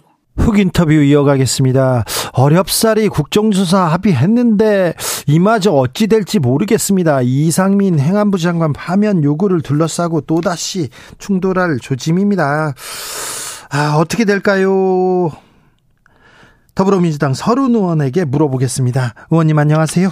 네, 안녕하세요. 서른입니다. 네. 아, 민주당에서 국민의 국민인지 이상민 장관인지 선택하라 이렇게 얘기합니다. 그렇더니 주호영 원내대표 국민의힘에서는 국정조사 할 이유가 없다 이렇게 얘기했는데 어떻게 나갑니까 의원님? 아 이게 참 답답하네요. 근데 그 이 158명이라는 그 외국인 포함해서 많은 사람들이 그 유명을 달리 했는데 네. 그러면 이건 뭐 국정조사하는 거는 당연한 거죠. 그러게요. 예, 당연한 것이고 그리고 책임 있는 이 장관은 책임을 져야죠. 행정안전부 장관입니다. 네. 국민의 안전을 책임지는 장관인데 이 장관 자기가 물러나겠다는 뜻을 그때 얘기했습니다. 네. 근데 지금 와서는 또 이게 뭐 한 달이 지났는데도 아무런 조치가 없다라는 것은 국민은 어떻게 알고 하는 이야기입니까? 네. 참 이상하기 짝이 없습니다. 그래서 국정조사도 해야 되고 네. 행정안전부 장관 이상민 장관도 물러나야 되는 게 상식이죠. 네. 국민 산식에 맞는 이런 그 정치를 해 나가야 되는데 윤석열 대통령은 지금 그 생각이 없는 것 같아요. 생각이 없는 것 같아요. 네, 이게 이렇게 나가면은요 또 뒤죽박죽이 됩니다. 윤석열 대통령이 정치를 안 해봐서 뭐 자식이 말로 대통령 처음에서 그렇다 치더라도 네. 주변에 있는 사람들조차도 이렇게 한다면은 이건 굉장히 심각한 사태가 벌어집니다. 지금 그렇게 되고 있죠. 국민 지지가 지금 20%대에 머물러 있지 않습니까? 네. 이게 바로 이런 현상 때문에 일어나는 거거든요. 네. 이걸 윤석열 대통령이 이게 이제 아 이래 이래서 내가 안 되겠구나라고 네. 생각할 수 있어야 되는데 그런 생각이 전혀 없는 것 같아요. 예. 이게 민- 이게 제일 큰 문제라고 생각합니다. 알겠습니다. 민주당에서는 이상민 장관 해임 건의안 발의하기로 했습니다. 그런데 그럴 경우 국민의힘에서는 국정조사 보이콧 하겠다 이렇게 얘기하는데 그러면 정치는 어떻게 되는 겁니까? 아, 그러니까요. 아니 우리가 과거에 세월호 침몰할 때도 그랬고 성수대교 삼품백과정 붕괴 이런 대형 참사가 나면은 주무 장관이 물러났지 않습니까? 책임지고 정책 책임지고 도덕적 책임을 지고 네. 물러나는 게 상식이 맞는 건데 근데 이걸 뭐 어떻게 하자겠다는 겁니까 그러면은 그럼 저 이상민 장관이 안 물러가 계속해서 해안부 장관 계속 한다는 겁니까? 그럼 국정조사를 안 하고 그냥 그냥 넘어가겠다는 겁니까? 하참 이거 뭐 그, 그러니까 하나하나 풀어 나가야 된다면은 네. 둘다 할 수밖에 없죠. 책임질 사람 은 무슨 책임을 져야 합니다. 한 달이 지났기 때문에 네. 이거 한달 됐지 않습니까? 예, 예. 그러면은 행안부 장관이 그동안 있었던 걸 정리를 할, 할 시간은 충분했습니다. 자기는 물러나고 후임자에게 이 상황을 넘겨주는 게 상식에 맞는 거거든요. 윤석열 대통령이 딱 쥐고 있어요. 안- 물러나지 말라는 거죠. 대통령 후배를 그렇게 보호해야 합니까? 그거 아니에요. 이건 진짜 윤석열 저 대통령이 이상민 장관을 보호하려면 지금 물러나게 해주는 게 보호하는 거예요. 네, 알겠습니다. 데리고 있으면 더 이게 국정이 흐트러지고 그냥 국정에 대한 주도권을 질 수가 없게 됩니다. 그러게요. 자, 그런데요. 그러면은 국정조사 난항을 겪을 경우에 예산안은 어떻게 되는 겁니까? 국정조사와 예산을 같이 한다고 이렇게 했는데요. 네. 근데 지금 국정조사를 뭐 해야죠. 예산 예산안은 지금 심의를 하고 있습니다. 네. 우리 예산 지금 이 뭐 고물가에 어 경제는 점점 더 안 좋아지고 남북 관계도 아주 안 좋고 그리고 이자율은 또 얼마나 올라갑니까? 지금 서민들 사는 이 삶 자체가 고통스럽게 짝이 없습니다. 예. 이런 상황에는요, 다른 걸 다 떠나서 정말 우리 허심탄회하게 어떻게 이끌어가야 될 건지 모두가 머리를 한번 맞대보자. 여당은 여당대로, 야당은 야당대로, 또 야당과 여당이 함께, 대통령과 야당 대표가 또 함께 전부 다 나서가지 이 문제를 풀도록 노력을 해야 합니다. 국민이 바라는 것은 그거거든요. 그래서 윤석열 대통령이 제일 먼저 해야 될 것은 야당 대표와 만나서 이, 이 난국을 어떻게 풀어낼 것인가 머리를 맞대고 함께하는 모습을 보이는 게 국민을 일차적으로 안심시키는 게 됩니다. 그게 먼저 해야 할 일이에요. 그런데 야당 대표 이재명 대표하고는 안 만나겠다 이렇게 생각하시는 것 같아요.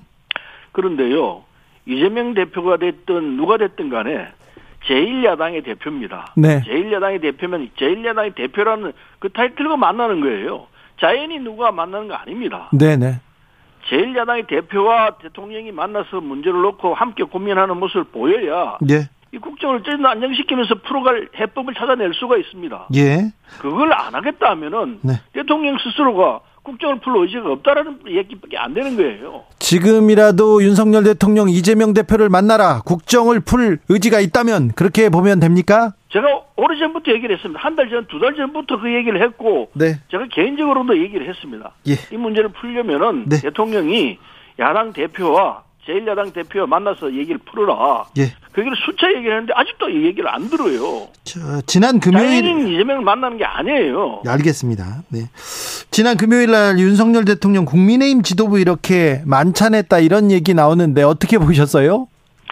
뭐, 저, 이 대통령과 여당 지도부가 만나는 건 자연스러운 얘기죠. 그럼 그걸 타다하겠다는 건 아니고요. 그래서 네. 무슨 논의를 하느냐가 중요합니다. 네. 지금 얘기를 들어보면 중요한 내용은 없었고 무슨 뭐 송년회 했다 얘기를 하는데 물론 연말이니까 송년회 할 수 있겠죠. 그러나 지금 우리 대한민국의 사정이 여당 지휘부와 대통령이 만나서 송년회 할 수 있을 정도로 여유 있는 상황이냐? 전 그렇게 안 봅니다. 지금 절박한 상황이거든요. 네. 그러면 머리를 맞다고 어떻게 할 것이냐 이 논의를 했어야 하는데 그것을 송년회 했다고 한가하게 한다면은 국정을 책임지고 있는 대통령과 여당이 할 자세는 아니라고 봅니다. 저 지도부 만나기 전에는 친윤계 핵심 4인방 부부 동반으로 만났다 이런 얘기도 나왔더라고요. 그러니까요. 참 윤석열 대통령이 이 저 정치 아무리 초년병이라 하지만은 이렇게 해서는 안 되죠. 그저 친윤 4인방을 통해 가지고 그 저 이 국민의 힘을 장악해서 자기 뜻대로 해내겠다 이런 취지 아니겠습니까? 근데 그렇게 스트르게 해서는 내가 볼 때는 이게 국민의 힘도 제대로 장악이 안 될 거라고 봅니다. 왜 그렇게 합니까? 자기 뜻은 자, 자기는 대통령이기 때문에 국민의힘 누구와 만나도록 다 풀어낼 수 있어요. 굳이 친윤 그네 네 명만 만나가지고 얘기를 풀겠다 하는 자세는 내가 볼 때는 참 이게 안 풀리는 그런 일로 가고 있습니다. 제가 대통령이면요, 친윤 해산해라. 나는 그렇게 갈것 같아요. 사인방 이제 그, 그동안 수고했는데 좀 거리를 두자. 이렇게 하고 전체로 국민의힘 전체 의원들 다 만나서 두루두루 얘기를 들어야 이 문제를 풀어낼 수 있을 터인데 혼자서 몇 사람만 만나가지고 그렇게 불러라니까 이게 안 풀리는 거예요. 계속 강경으로 가고. 강경으로 가게 되면 야당이 그냥 있습니까? 우리가 그냥 있겠습니까? 문제를 부드럽게 풀어내도록 하는 게 대통령이 해야 할 역할이에요. 지금 이쯤에서는. 예. 더군다나 지금 초 아닙니까? 네. 음, 성일종 의원이 어, 저희 방송에 나와가지고 야당 대표들 빨리 만나는 게 좋다. 단 이재명만 빼고 저 수사 선상에 올라와 있다 이렇게 강조하고 있는데 이런 논리는 어떻게 보십니까? 그 논리도요 말이 안 되죠. 이재명 대표는 민주당의 대표이지 다른 당의 대표가 아니에요. 예. 제1야당의 대표에 아까 말씀드린 자연인 이재명이 아닙니다. 예. 야당 대표로서의 자격으로 만나는 것이기 때문에 그 이야기에서는 야당 대표도 대통령과의 다는 이제 개동이 되는 겁니다. 그걸 생각해야지 이재명 대표가 어떤 어떤 조건이 있기 때문에 못 만난다. 그건 아니죠. 예. 그건 우리가 결정할 문제예요. 우리 민주당이 결정할 문제인데 네. 그걸 조건으로 삼아 가지고 안 된다는 거는 그건 이제 국정 전체를 제대로 보고 있는 거 아니라고 생각합니다. 예. 음. 이재명 대표의 최측근 김용 정진상 구속됐습니다. 이제 수사의 칼날이 이재명 대표 턱밑까지 왔다는 평가들 많은데요. 아, 이 검찰의 수사 어떻게 보고 계십니까, 의원님? 근데 이제 이 김용이나 정진상 두 분이 부인하고 있어요. 나는 그 관련 없다 이렇게 부인을 하는데 부분에 성장을 때린 걸 보면은 꼭 그렇게 이 우리가 받아들일 수 있겠냐 하는 부분이 있고 그래서 저라면 그러겠습니다. 과거에 우리 그 역대 대통령이나 이런 저 이 당 그 정치 지도자들이 측근들이 어떤 비리에 쌓이게 되면은 그 다 그걸 저 사과를 했거든요. 네. 사과 방저이그 국민 선언을 하고 했는데 성명을 내고 했는데 이번에 정진상, 김용 이 두 사람이 구속된 상황이기 때문에 나는 이재명 대표가 가감하게 이재명 대표 참 죄송하게 생각한다. 그래서 거기에 대해서는 내가 저이 결과는 봐야 되겠지만 일단 법원의 결정을 존중하는 의미에서 내가 국민에게 사과드린다. 이거 먼저 얘기를 하는 게 그 순리에 맞죠. 그렇습니까? 김대중 대통령도 과거에 저 둘째 아들이 그 비리에 휩싸였을 때 사과를 했습니다. 네. 노무현 대통령도 그랬습니다.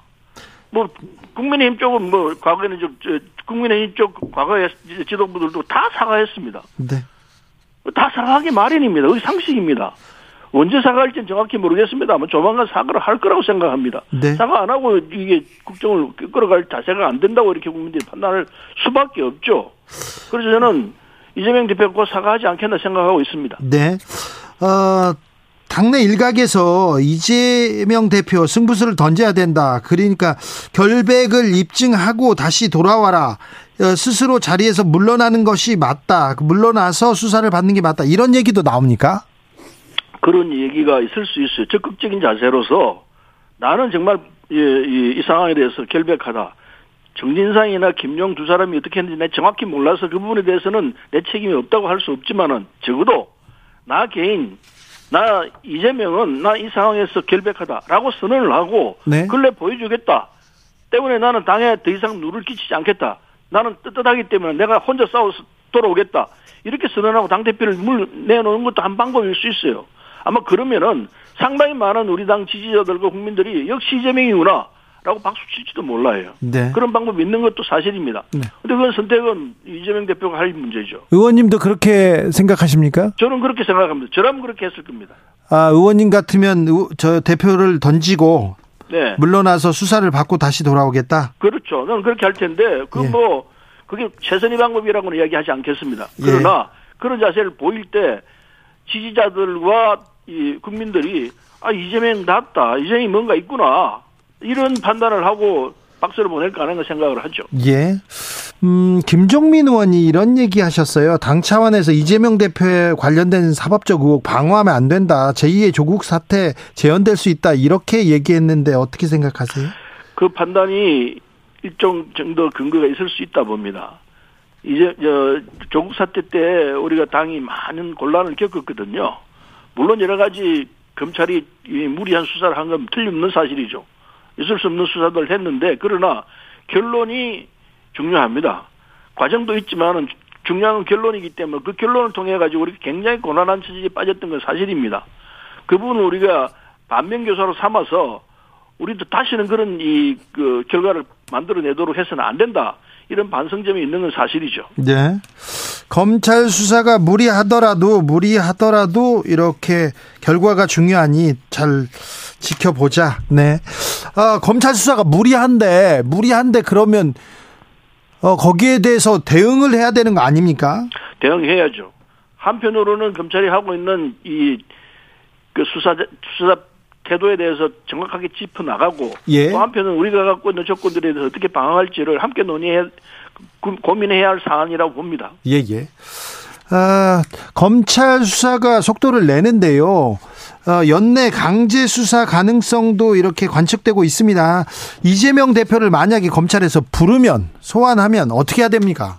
근데 이명 대표 부분도 중요하지만은 네. 그보다 더 중요한 부분은 윤석열 대통령이 갖고 있는 그 부분을 정확하게 수사를 해내야 합니다. 네. 본인 문제도 그렇고, 그 다음에 예. 저이 부인 문제도 그렇고, 네. 장모 부분도 그렇고, 그리고 본부장이라고 그쪽에서 문제는 말이 나왔던 부분 아닙니까? 네. 그 부분에 아무런 수사 없이 야당만 음, 뭐 막말로 해서 죄송합니다만 음, 뭐 조제되는 이런 상황이 된다면은 네, 네. 아이고, 국민들이 좀. 국민들이 이게 받아들이겠습니까? 공정하다고 하겠습니까? 네. 검찰 수사가 공정하다면은 뭐 저항할 수가 없죠. 예. 그러나 지금 누가 보더라도 공정하지 않지 않습니까? 그러니까 국민들이 이 수사는 일방적인 수사다. 네. 검찰 수사를 신뢰하기가 힘들다. 이런 얘기를 할 수밖에 없는 거죠. 공정성은 이미 결하고 있기 때문에 네. 이 부분에 대해서는 검찰이 답을 해야 합니다. 답한다는 것은 말하자면 본부장 수사에 대한 정확한 걸 내놔라. 네. 이게 있어야죠.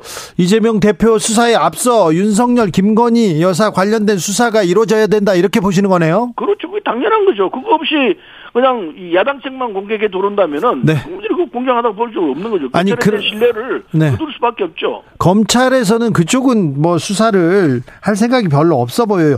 연내 이재명 대표한테 검찰이 소환 요구하면 어떻게 해야 됩니까? 그건 좀 지켜봐야 될 것 같은데요. 연내 소환 요구하게 되면은 네. 우리 당내에서 어, 고민을 해야 될 겁니다. 네. 소환을 받아들일 것이냐 말 것이냐 아마 이재명 대표는 받지 않을 것 같아요. 아 그래요? 예. 네. 자 의원님 연말에 연말에 미국 가세요? 연말이 아니고 내년쯤에 가려고 그럽니다. 내년 초에요? 초가 1월 한 하순경에 갈 계획입니다. 어디 어디 가시려고요? 어, 이낙연 전 대표를 좀 만나보고 싶어요. 네네. 가서 무슨 얘기 하시려고요? 어, 그, 장, 이렇게 떠나갈 때, 그때 이미 얘기를 했었습니다. 한 중간에 가겠습니다. 네. 그런 얘기를 했고, 1년 지금 예산으로, 예약으로 좀 가 있는 셈 아닙니까? 네. 그 시간도 많이 됐고 해서 연말을 뭐 지나고 연초니까 한번 가보려고요. 네, 한번 가보려고 그러지 뭐큰 뜻이 있는 건 아니에요. 어, 최근에도 전화하셨죠? 전화했습니다. 예. 무슨 예. 얘기 하셨어요? 뭐 안보 얘기 제가 가겠습니다는 얘기를 했습니다. 아 그래요? 그런데 예. 이낙연 등판론 계속 나오잖아요. 지금은 등판할 때가 아니죠. 아닙니까? 예, 네, 그렇죠. 이제 저이 당 대표 임기도 있고. 네. 그리고 상황이 아직 진행되고 있는데 그 지금 와서 등판한다는 건 말이 안 되죠. 자, 그럼 언제가 등판할 때입니까?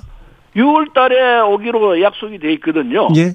그 1년 뒤에 6월 달이니까 뭐 특별한 사정에서 뭐 한두 달 빨리 올 수는 있겠지만은 네. 제가 볼 때 그렇게 뭐 서둘러야 할 사안은 전혀 아니라고 봅니다. 아 그렇습니까? 네. 서둘러서 들어와서 뭐 해야 될 그럴 사, 사안은 그런 일은 아니다. 뭐 그런 사안은 아니고 그리고 네. 제가 누누이 얘기했습니다. 푹 쉬고 오시라. 네. 여러 가지 보고 많은 사람 만나고 그러고 들어오시라고 그렇게 주문을 했었습니다. 이낙연 전 대표 싱크탱크 뭐 한다면서요? 음, 그게 오늘 했습니다. 했어요? 네, 오늘 했는데 근데 저는 뭐 다른 일정에서 못 갔는데 네. 그건 뭐 정책 전문가들 모임이죠. 교수분들하고 정책을 이끄는 사람들이 했던 부분이기 때문에 뭐 그건 저 이낙연 대표를 위한 싱크탱크 역할을 했었는데 네. 이 대표가 지금 물러나 있는 상황이고 믿고 가 계시니까 네. 자기들 스스로 모여가지고 앞으로도 우리가 정책적인 이 개발을 하자 이런 입장에서 모여 있는 거기 때문에 이낙연 대표하고 뭐 굳이 연관시켜서 할 얘기는 아니에요. 네. 이낙연 대표 등판론 이런 게 관심이 크더라고요. 클 수밖에 없겠죠. 그러나 지금 등판할 상황은 전혀 아니죠. 아, 그렇습니까? 예. 근데 이낙연 대표가 그러면 차기 대권의 꿈은 있으신 거네요. 아직 그 부분에 대해서 논의를 못 해봤습니다. 네. 알겠어요. 미국 가기 전에 다녀와서 이렇게 뵙겠습니다. 얼굴 뵙겠, 뵙겠습니다. 스튜디오에서. 예. 너무 못 예. 뵀어요. 예. 어, 네. 지금까지 더불어민주당 서른 의원님 말씀이었습니다. 정치 피로, 사건 사고로 인한 피로, 고달픈 일상에서 오는 피로. 오늘 시사하셨습니까? 경험해 보세요. 들은 날과 안 들은 날의 차이. 여러분의 피로를 날려줄 저녁 한 끼 시사. 추진우 라이브.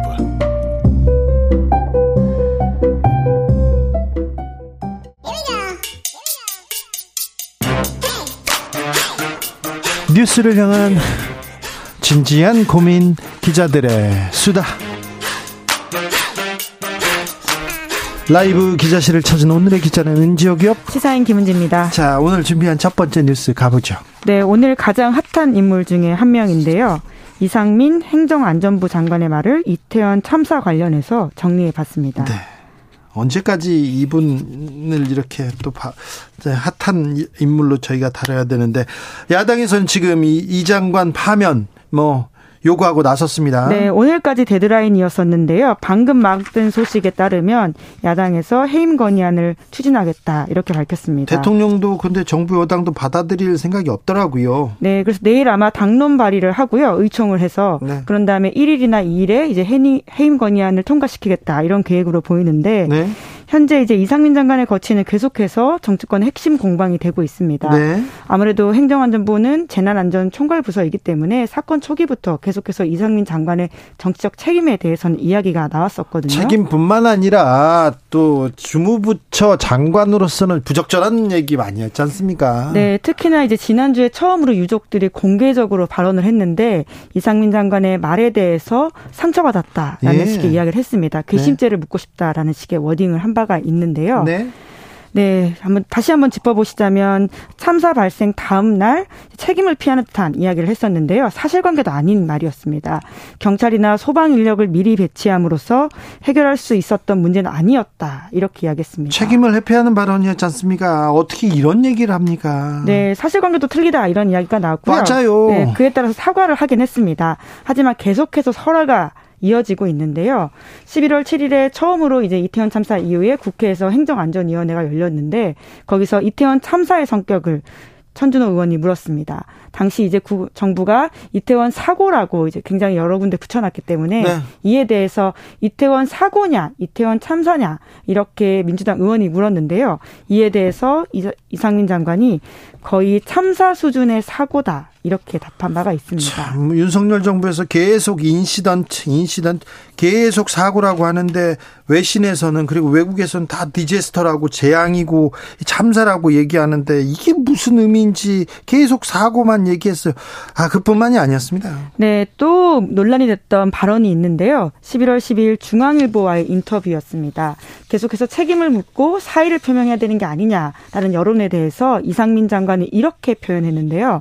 누군들 폼나게 사표 던지고 이 상황에서 벗어나고 싶지 않겠냐. 라고 했습니다. 폼나게 사표 던지고.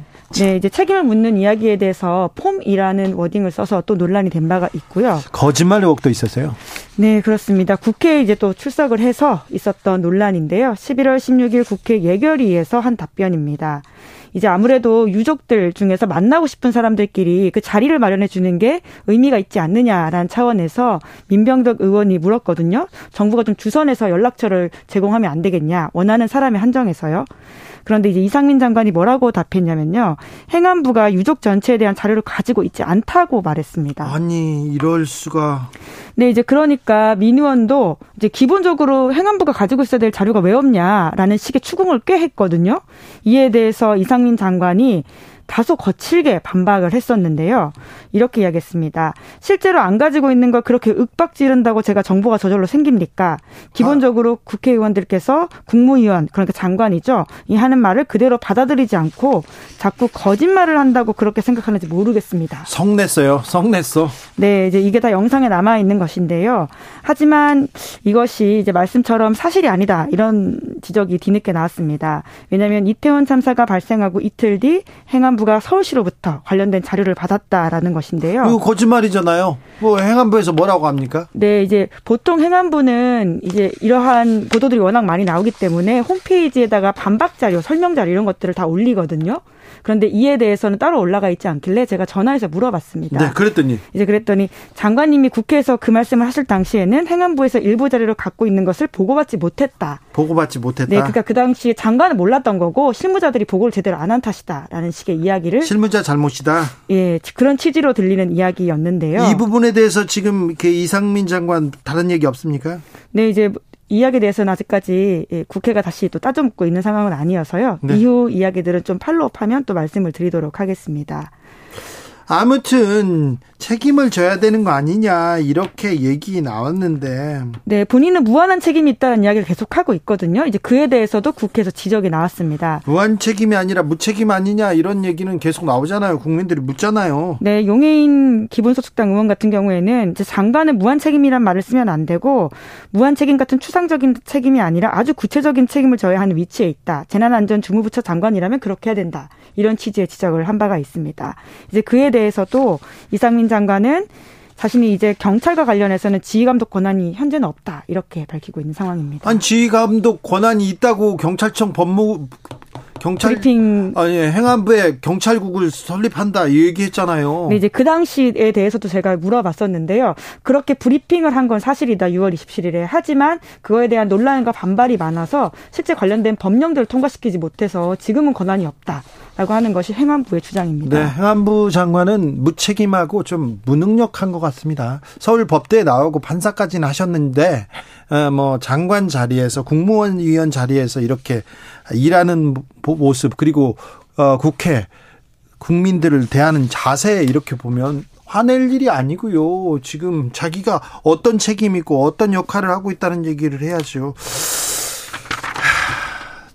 그런데요, 경찰이 수사를 하고 있는데 특수본에서 자꾸 용산 경찰서, 용산서로 가더니 지금은 소방청, 소방의 책임을 묻고 있는 것 같아요. 네, 지금 용산 소방서장을 두 번이나 불러서 조사를 한 바가 있고요. 뿐만 아니라 이제 윗선으로 소방 수사는 올라갔다라는 보도가 나오고 있습니다. 윗선으로 올라가더라고요, 여기는? 네, 그렇습니다. 이제 소방 지금 수장이 남화영 소방청 직무대리거든요. 지금 소방청장이 자리를 비우고 있어가지고 납품 비리 의혹 때문에 소방청 차장 자격으로 직무 대리를 하고 있는데요. 근데 이 방도 방도 압수수색했다면서요? 네, 그렇습니다. 지금 그러니까 당시에 중앙 긴급 구조 통제단이 제대로 돌아가지 않음으로써 재난 피해가 더 커졌다. 라고 하는 것이 특수본의 판단이라고 하는데요. 그 과정에서 공문서 위조를 개입을 해서 이것을 좀 조작했다라고 하는 의심을 사고 있다라고 하는데 특수본에서는 지금 남 직무대리 입건에 대해서는 아직 피의자 신분은 아니지만 사실관계를 거쳐서 입건 시점을 조율하고 있다라고 해서 아마 피의자 신분으로 전환될 가능성이 있어 보입니다. 좀 커 보이는 상황인데요. 뿐만 아니라 최성범 용산 소방소장 같은 경우에는 과실치사상 혐의를 적용받고 있거든요. 아이고. 네, 굉장히 이제 큰 혐의이기 때문에 이것이 적용이 돼서 만약에 재판을 받는다라고 하면 예, 형사처벌을 꽤 크게 받을 가능성이 있다. 있다 라고 보이는데요. 그런데 말씀처럼 지금 이제 경찰에 대한 책임 같은 경우에는 용산경찰서장 그리고는 서울청 당직 상황 관리관이었던 류미진 총경 이런 사람들에 대해서는 있고요. 말씀처럼 지금 윤희근 경찰청장이나 김감호 서울경찰청장에 대해서는 수사가 원활하게 이루어지지 않고 있다 이런 비판이 나오고 있는데 오늘 나온 보도에 따르면 김강호 서울경찰청장에 대해서는 특별감찰을 했다라고 하는데요. 특별감찰과 수사는 다른 차원의 일이긴 합니다. 그 윗선은요? 근데 윤희근 경찰청장에 대해서는 특별감찰도 하지 않았다라고 하고요. 또 윗선은요? 네, 뭐 물론 이상민 장관은 본인이 지휘 감독 책임이 없다 이렇게 밝히고는 있는데 관련해서 수사는 네 이제 특히나 이제 강제 수사 같은 경우에는 특수본이 행안부를 압수수색을 한 반 있습니다. 하지만 장관 집무실은 빠졌다라고 하고요. 또 윤희근 경찰청장과 김강호 서울 경찰청장 경우에는 업무용 개인용 휴대전화는 압수수색했는데 이상민 장관의 휴대전화는 빠졌다라고 합니다. 자, 윗선 수사가 안 되고 있는데 소방청은 소방공무원 윗선은 수사하고 있답니다. 경찰청에서 윗선 수사 잘 안 됩니다. 행안부는 아예 뭐 쳐다보지도 않고 있는 것 같습니다. 특수본의 수사 여기까지 짚어보고요. 다음으로 만나볼 뉴스는요? 네, 중국 곳곳에서 시위가 일어나고 있다고 자, 합니다. 월드컵의 나비 효과가 지금 중국에 있습니다. 자, 중국으로 가봅니다. 네, 제로 코로나 정책 때문인데요.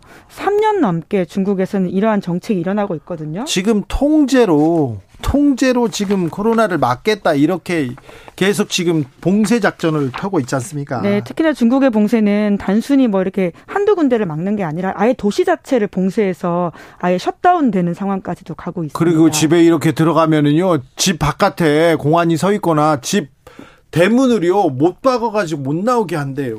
네 그런 상황 때문에 화재로 사람이 숨지기까지 했다라고 하는 의혹을 사고 있는 사건이 주말에 벌어졌습니다. 그러니까 주말에 큰 불이 났어요. 네 신장 위구르 자치 신장 위구르 자치구에서 이 수도가 있는데요 우르무치라는 곳에서 네. 불이 났거든요. 네. 여기서 10명이 숨지고 9명이 남쳤다라고 하는데 내부에서는 제로 코로나 정책 때문에 사고가 더 커졌다라는 지적이 나오고 있습니다. 봉쇄하고 바깥으로 못 나오게 했거든요. 묶어놨거든요. 됐거든요. 네. 그래서 이렇게 됐거든요. 네, 그러다 보니까 바로 다음 날 우르무치 주민들이 현지 정부 청사 앞에서 봉쇄를 해제하라 이렇게 추위 속에서도 외치면서 대규모 가도 행진을 했다라고 하는데 자, 신장 위구르 지역뿐만이 아니라 추모 집회는 다른 지역까지 이렇게 번졌습니다. 네, 수도 베이징, 상하이 주요 도시에서 주말 내내 시위가 벌어졌다라고 하는데 대학생들은 또 촛불 시위도 하고요. 대학생들은 또 백지 시위. 그래 백지를 흔들면서 이렇게 시진핑 타도 물러가라 이런 얘기도 하더라고요. 네, 50개 대학에서 일어났다라고 하는데 그 백지 시위의 의미가 검열할 수 없게 하겠다라고 하는 것이거든요. 이제 특정 단어가 들어갈 경우에는 굉장히 억압을 받기 때문에 아무 말도 하지 않지만 이것으로서 시진핑 정부를 비판하겠다라고 하는 것이 해당 대학생들의 의미라고 합니다. 사실 중국에서 이 시진핑을 이렇게 구호로 외친다, 물러나라 이런 거 굉장한 일이거든요. 아, 제가 중국 가가지고 가장 충격적인 장면 하나가 교통사고가 났는데요. 공안이라고 경찰이 왔어요. 경찰이 와가지고 매를 가지고 교통사고 낸 사람을 때리더라고요. 몇 년도 일이죠? 어, 한 10여 년 됐습니다. 아, 예. 그런데, 그런데 상해에서 벌어진 일인데, 그거 보고 너무 놀랐거든요. 그래도 공안이 엄청 세요. 공안이 오면 다 도망가는데, 이번에는 시위를 하고 있더라고요. 네, 우리가 이제 현대화가 됐다라고 하는 것이 그런 근대적인 태형이 없어졌다라고 하는 것인데 직접적으로 사람을 때리는 일이 아직도 있다는 게 참. 아유, 중국은 네. 갈 길이 멀어요. 네. 자, 그럼에도 불구하고 제로 코로나 정책은 계속되고 있습니다. 네, 그러니까 확진자 한 명만 발생해도 그 도시를 아예 봉쇄해버리고 주민 전체를 상대로 PCR 검사를 하는 것이거든요. 그런데 이번 월드컵에서 오 저기는 거리 응원하네 저기는 마스크도 안 썼네 저렇게 모였어 이걸 보고 월드컵을 보다가 중국 사람들이 화가 난 거예요. 어, 우리 잘못하고 있다.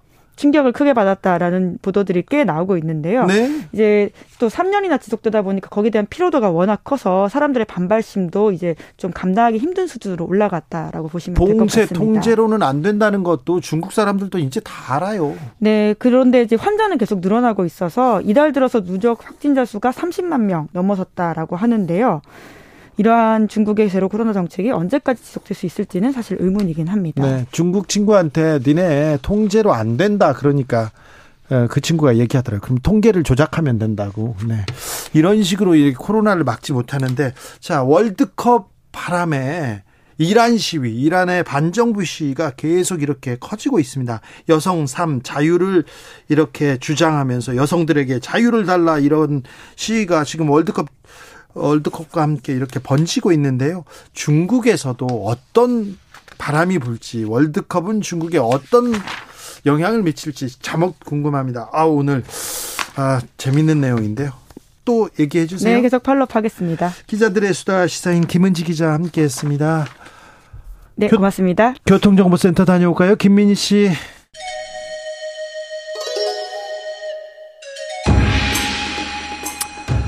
빛보다 빠르게 슉슉 바람보다 가볍게 슉슉. 경제 공부 술술. 슉슉하고 슉슉은 뭐가 차인 거예요 이게? 뭔지는 모르겠습니다. 아무튼 경제를 알아야 된답니다. 경제를 알아야 인생의 고수가 됩니다. 경공술.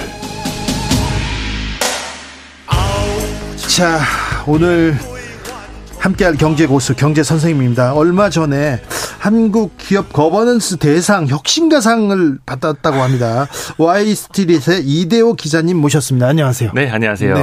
반갑습니다. 제아의 경제 고수라고 해가지고 저희가 어렵게 모셨습니다. 아, 제가요? 네. 아, 네. 네. 잘 좀 부탁드리겠습니다. 네. 아, 고수가 되고 싶은. 네. 예. 저는 경제, 금융 그런 얘기가 나오면요. 네. 머리가 하얘집니다. 근데 수입 버신 걸 어딘가가 이제 놓아 놓기는 할 거 아니에요. 아, 그런 것도 잘 싫습니다. 저는 아, 은행 가는 것도 싫어요. 아, 그럼 저한테 좀 맡기시죠. 아, 그래요? 자. 아, 농담입니다. 자, 큰일 여러분, 납니다. 예, 경제 선생님 모셨으니까 잘 네. 보시면 됩니다. 자, 오늘 선생님이 어, 강의해 주실 주제는요. 금리입니다. 금리. 아, 네. 네. 계속 금리를 마구 마구 올리는 것까지는 제가 알고 있습니다. 아, 네네. 현재 네. 그렇죠. 자이언트 자이언트 가다가 이번은 베이비라고 하지만 0.25% 오른 것까지는 압니다. 네네네. 네. 네. 자, 그런데요, 어, 이렇게 계속 올리고 있는데, 네. 아니, 물가를 잡는다고 이렇게 금리를 올리는데, 네. 아니, 물가하고 금리하고 무슨 상관입니까? 아, 금리는 음. 우리 경제 생활로 따지면은 처음과 끝이라고 보시면 되겠고요. 예. 예. 어떻게요? 금리, 는 일단은 그 워런 버핏도 이런 표현을 했어요. 네. 중력과도 같다. 네. 그러니까 지구상에 사는 생멸체나 모든 물체는 중력으로부터 벗어날 수가 없잖아요. 네네. 그러니까 경제에 있어서는 네. 금리의 영향을 벗어날 수 있는 게 아무것도 없습니다. 그래요? 그러니까 금리가 높아지면은 네. 다른 자산 가치들도 중력에 끌어내려가듯이 낮아질 수밖에 없는 아, 거고. 아, 그래요? 그게 최근의 현상이죠. 근데 물가를 그 물가를 잡겠다고 해서 금리를 이렇게 계속 올립니다. 그런데 네. 미국에서 금리 올리면 물가를 잡겠다고 하는 것까지는 이해가 되는데요. 미국 금리가 올라가면 원자재 값이 상승되니까 우리 물가는 또 뛰는 거 아닙니까? 어, 그건 조금 다른데요. 이제 원자재 가격이 오르는 이유는 여러 가지가 있겠습니다만. 네. 우선은 학생이 지금. 예, 우선은 질문이 좀 좋아야 되는데. 네. 자, 우선은. 질문이 나쁘대요. 네. 네. 원자재 가격이 많이 올랐던 거는. 네. 전쟁이 터졌죠. 전쟁이 터졌죠. 그리고 그 이전에 코로나 19 때문에. 네. 각종 정책 지원금이 엄청나게 풀렸죠. 돈이 많아졌어요. 무슨 무슨 지원금, 긴급 무슨 무슨 지원금 이런 거 많이 풀렸죠. 네. 또 거의 제로에 가까울 정도로 각국이 금리를 내려놨죠. 네. 그러니까 돈이 많이 풀려 있던 상황이었는데 네. 거기에 누군가 이제 가스가 많이 풀려 있는데 라이터를 켠 겁니다. 네. 그게 바로 러시아 우크라이나 전쟁이고 네. 그러다 보니까 에너지 가격을 비롯해서 각종 원자재 가격이 천정부지로 치솟았고 예. 그게 시차를 두고 우리의 모든 소비자 물가 상승률로 이어졌죠. 이해했어요. 그렇죠. 네. 자, 금리를 위아래로 움직이는 가장 첫 번째 이유가 바로 물가 안정입니다. 네. 중앙은행이 존재하는 이유가 화폐를 관리하기 위한 것도 있지만 네. 제1의 설립 목적 예. 운영 목적이 바로 물가 안정입니다. 아, 그래요? 그게 어느 나라든 자기네 나라 성장률에 맞는 물가 안정 목표를 두거든요. 예. 그게 우리나라는 2%예요. 예. 근데 최근에 소비자 물가 상승률 나오는 거 보면 5%가 넘죠. 네. 그러니까 미국은 뭐 7%대, 8%대가 나와요. 근데 예. 미국도 물가 안정 수준이 2%입니다. 아, 그래요? 목표가 2%인데 소비자 물가가 8% 7%대 나온다. 엄청 높은 거죠. 엄청 차이가 난 거죠. 네. 그러니까 금리를 높여서 물가를 안정시켜야 하는 건데 네. 앞에서 금리라는 건 이제 중력과 같다라고 말씀을 드렸잖아요. 네. 그러니까 금리를 높인다라는 건 이 돈을 금융회사나 이런 쪽으로 회수를 해 나간다. 네. 즉 긴축을 한다. 예. 시중의 유동성을 조인다라는 네. 뜻입니다. 그러면 풀려 있던 돈이 금융기관이나 어느 안쪽으로 싹 빨려 들어가겠죠. 네. 그러면 자연스럽게 사람들이 쓸 돈이 적어지고 예. 이걸 가져다가 뭐 주식, 부동산 각종 투자하는 것도 줄어들다 보니까 물가가 자연스럽게 잡히게 되는 거죠. 네. 수요가 줄어드는 거죠. 네. 네. 근데 이렇게 금리를 몇 번, 여섯 번 연속 올렸나요? 최근에 아홉 차례 올렸습니다. 우리나라는요. 예. 작년부터 시작을 해서 아홉 차례 올렸습니다. 이렇게 계속 올려도 되는 겁니까? 어, 된다 안 된다라는 이분법이라기보다는 네. 그렇게라도 올리지 않으면 네. 이 물가를 잡을 수 없기 때문이에요. 네. 근데 이제 물가가 앞에서 이제 5%대 상승 최근에 나타났다고 말씀을 드렸는데 그렇게 말씀하시는 분들 계세요. 금리를 이렇게 가파르게 안 올려도 네. 언젠가는 물가가 잡힌다.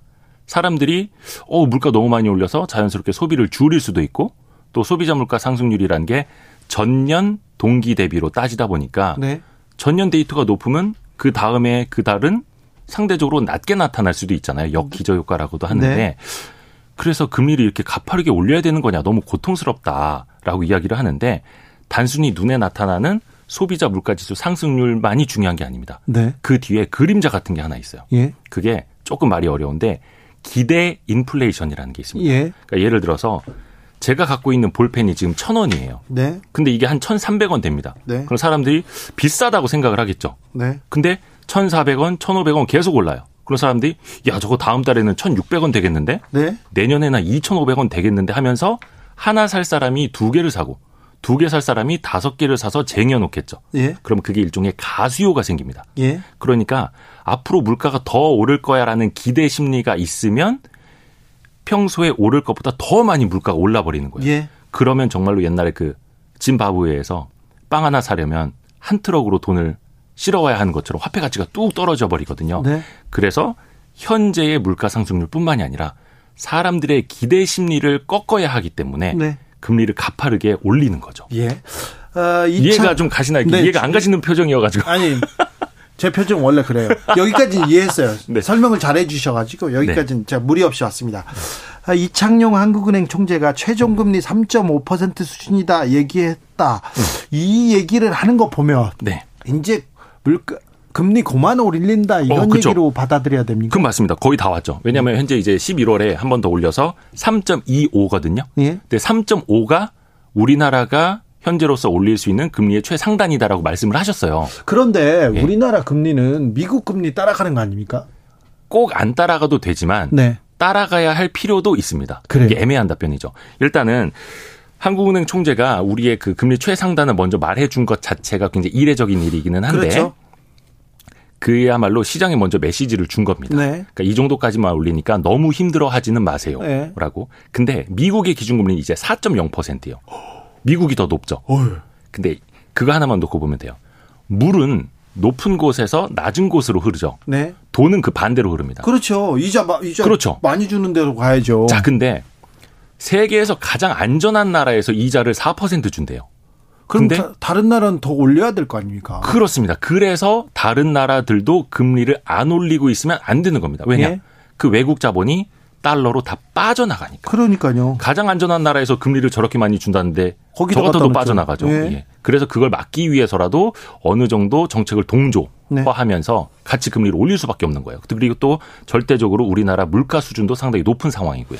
6100님께서 미국의 금리 상한선 어느 정도 될까요? 미국도 이런 좀 메시지가 나왔습니까? 아, 그럼요. 그러니까 미국은 그러니까 한국은행에서 이창용 총재가 3.5%입니다라고 말한 건 굉장히 이례적인 신호였고요. 네.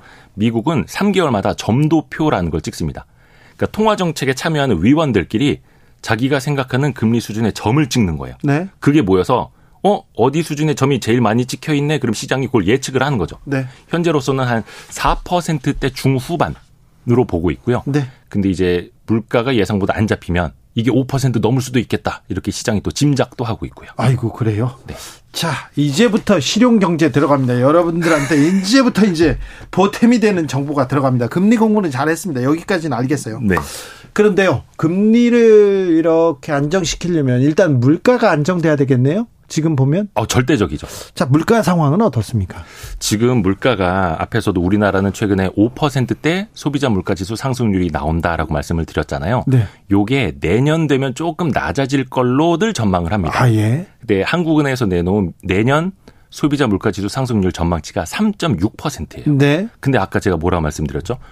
우리 우리나라 중앙은행 목표 2%보다 높죠. 네. 아직도 금리를 높여야 하는 상황인 거는 맞습니다. 네. 다만 기준금리를 3.25%까지 혹은 3.5%까지 높인 다음에 네. 지켜볼 필요는 있는 거예요. 왜냐하면 기준금리는 금융시장에는 거의 즉각적으로 반영이 됩니다. 네. 혹은 기준금리가 오를 거 내릴 거 미리 예측을 해서 금융시장은 선반영을 하기도 해요. 네. 먼저 가 있는 거죠. 경제는 심리라고. 그렇죠. 근데 실물 경제는 그 뒤에 따라옵니다. 예.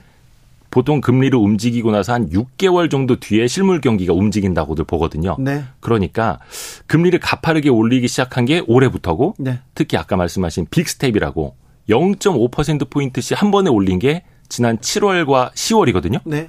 근데 그로부터는 지금 몇 달 안 지났어요. 예. 그로부터 최소한 6개월이 지나고 그 강하게 주사를 낳은 효과를 한 반년 뒤엔 지켜봐야 되는 거죠. 예. 그래서 내년 초부터의 물가라든지 경제 상황이 굉장히 중요해지는 겁니다. 네. 자, 그런데요. 네. 음, 우리 경제 금융 전문가들이 네. 내년에 예. 금융 위기가 올 가능성이 있다. 매우 높게 지금 전망하고 있습니다. 그리고 삼성전자도 허리띠를 이렇게 졸라맨다고 이렇게 얘기를 했는데 네. 네, 죄송해요. 아, 예. 이제 궁금한 네. 대로 가요. 의식의 네, 네, 네. 흐름대로. 네. 자, 그러면요.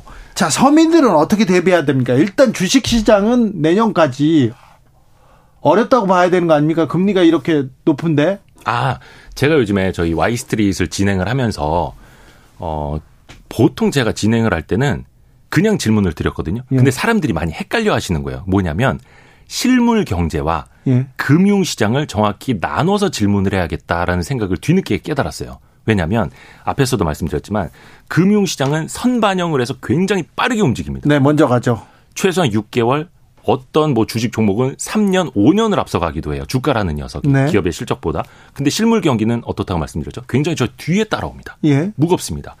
금융이라는 거는 오히려 경기가 최악일 때 먼저 바닥을 치고 막 올라갈 수도 있는 거예요. 먼저요. 그렇죠. 예. 그래서 경기가 안 좋으니까 금융 자산 시장도 안 좋겠거나라고 생각을 하신다면은 되게 이제 스텝을 잘못 밟을 수도 있는 거예요. 위험합니다. 아, 어렵네요. 그러면. 예. 그래서 결국은 어 2020년 같은 경우에는 코로나19 팬데믹에 빠졌고 경제도 막 역성장을 했어요. 근데 그때 주가가 제일 좋았죠. 엄청나게 올랐죠. 네. 근데 그때는 각국이 제로 금리를 펼치고 유동성을 엄청나게 돈을 막 풀었던 때였어요. 네, 네. 근데 지금은 경기가 좀 둔화가 되고 있죠. 금리를 많이 올리고 있으니까 네. 그게 시차를 두고 기업 실적으로 나타나고 있습니다. 어떤 방향이다?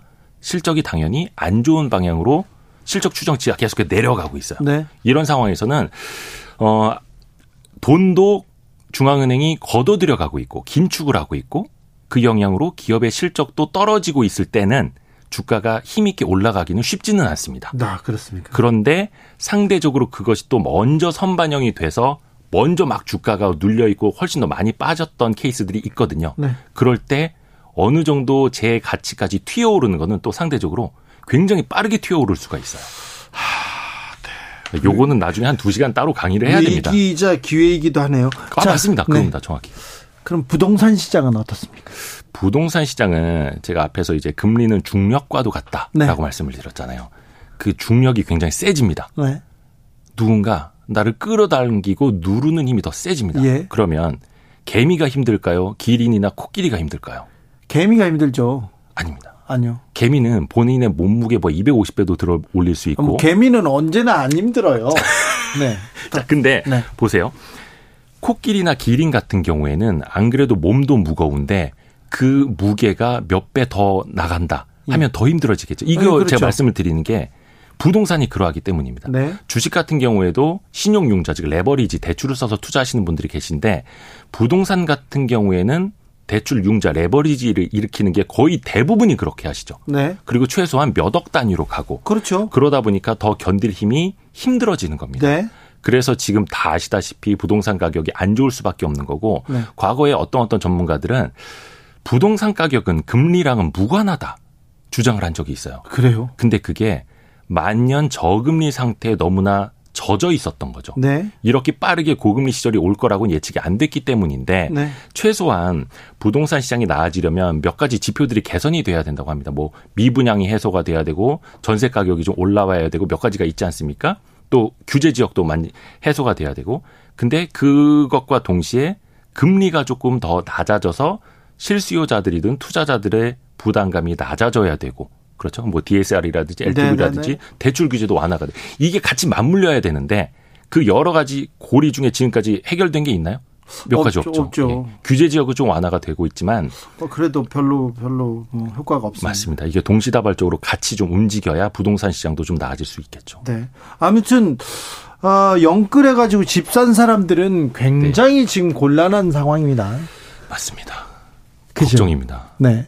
근데 당분간 뭐 그, 내, 내년까지 계속 안 좋다니까 부동산 경기가 내년에는 집을 사야지 그렇게 생각하는 사람들도 있거든요.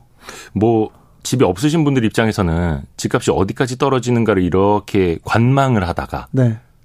사실상 타이밍만 보면 되는 거거든요. 네. 대신에 금리가 좀 싸졌을 때 네. 그런 사람들 입장에서 사실 뭐 고민할 것도 없다고 보고 문제는 이제 빚이 많으신 분들인데 그 금리 인상기에는 교과서처럼 나오는 말이 있습니다. 네. 바로 빚부터 갚아라. 빚부터 갚아라. 그렇죠. 왜냐하면 지금 대출 금리가 계속 올라간다면 주택담보대출 금리도 뭐 7%, 예? 신용대출 금리 뭐 마이너스 통장도 8%가 넘고 지금 웬만한 대기업들도 10몇 퍼센트의 금리를 줘야만 채권을 찍을 수 있는 상황이거든요. 예? 그런 상황에서 그렇게 돈을 빌려서 과연 어, 어떤 투자 자산에 용감하게 투자할 수 있는 사람이 몇이나 될까? 그러니까 그런 얘기 나옵니다. 아니 은행에다 맡겨도 지금 5, 6%를 주는데 네. 왜 원금 손실 가능성까지 내가 떠안아가면서 위험하게 위험 자산에 투자를 하느냐? 그렇죠. 그러니까 지금 자산 가치가 지금 떨어지고 있는 거고 네.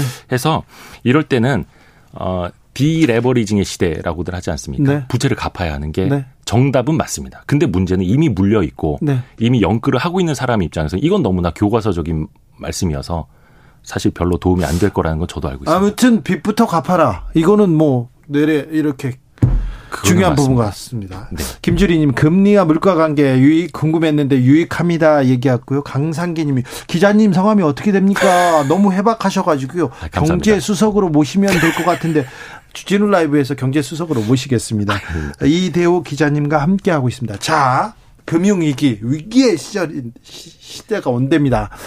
혹독한 겨울이 온다고 하는데 서민들은 어떻게 대비해야 될까요? 정부에서 안 알려주니까 선생님이 좀 알려주십시오. 이게 사실 어 금융 위기로 이게 전이가 될지는 모르겠습니다. 사실 그렇게 되면 안 되는 거죠. 그건 네. 완전히 이제 망가지는 거니까 예전에 글로벌 금융위기 때처럼 그래서 정부에서도 지금 노력을 하고 있고 근데 이제 위험 신호로 우리가 볼 수 있는 게 있어요. 바로 연체율입니다. 네. 은행의 연체율. 네. 근데 지금 은행의 연체율이 높아졌게요, 낮아졌게요. 이런 고금리 상황에 물가도 높고 경제도 안 좋다는 상황에 연체율 별로 높아지지 않았죠. 어, 어떻게 하시죠? 네. 오, 대박. 그러니까 지금 전문가들이 위기라고 위기라고 하는데 네. 일단 그 현장에서는 그렇게 우리 충분히 좀 극복할 수 있어. 수 네, 이렇게 생각하죠. 그러니까 지금 9월 말 기준으로 가계 대출 연체율이 0.19%예요. 연체율이 거의 없네요. 이게 코로나 19 이전 수준보다 더 건전하다는 거예요. 아, 그래요? 은행에 돈을 밀리는 사람이 거의 없어요. 네. 자, 그런데 여기도 착시 효과가 있습니다. 네. 왜냐하면 정부가 만기를 막 연장을 해주고 지원금을 더 쏴줍니다. 아, 맞다. 그래서 이게 연체율로 아직은 잡히지 않는 게 있어서 네. 예 그렇습니다. 경제 공부 여기까지 하겠습니다. 다음번에 더 하겠습니다. 네. 이대호 기자님 감사합니다. 고맙습니다. 저는 내일 오후 5시 5분에 돌아오겠습니다. 주진우였습니다.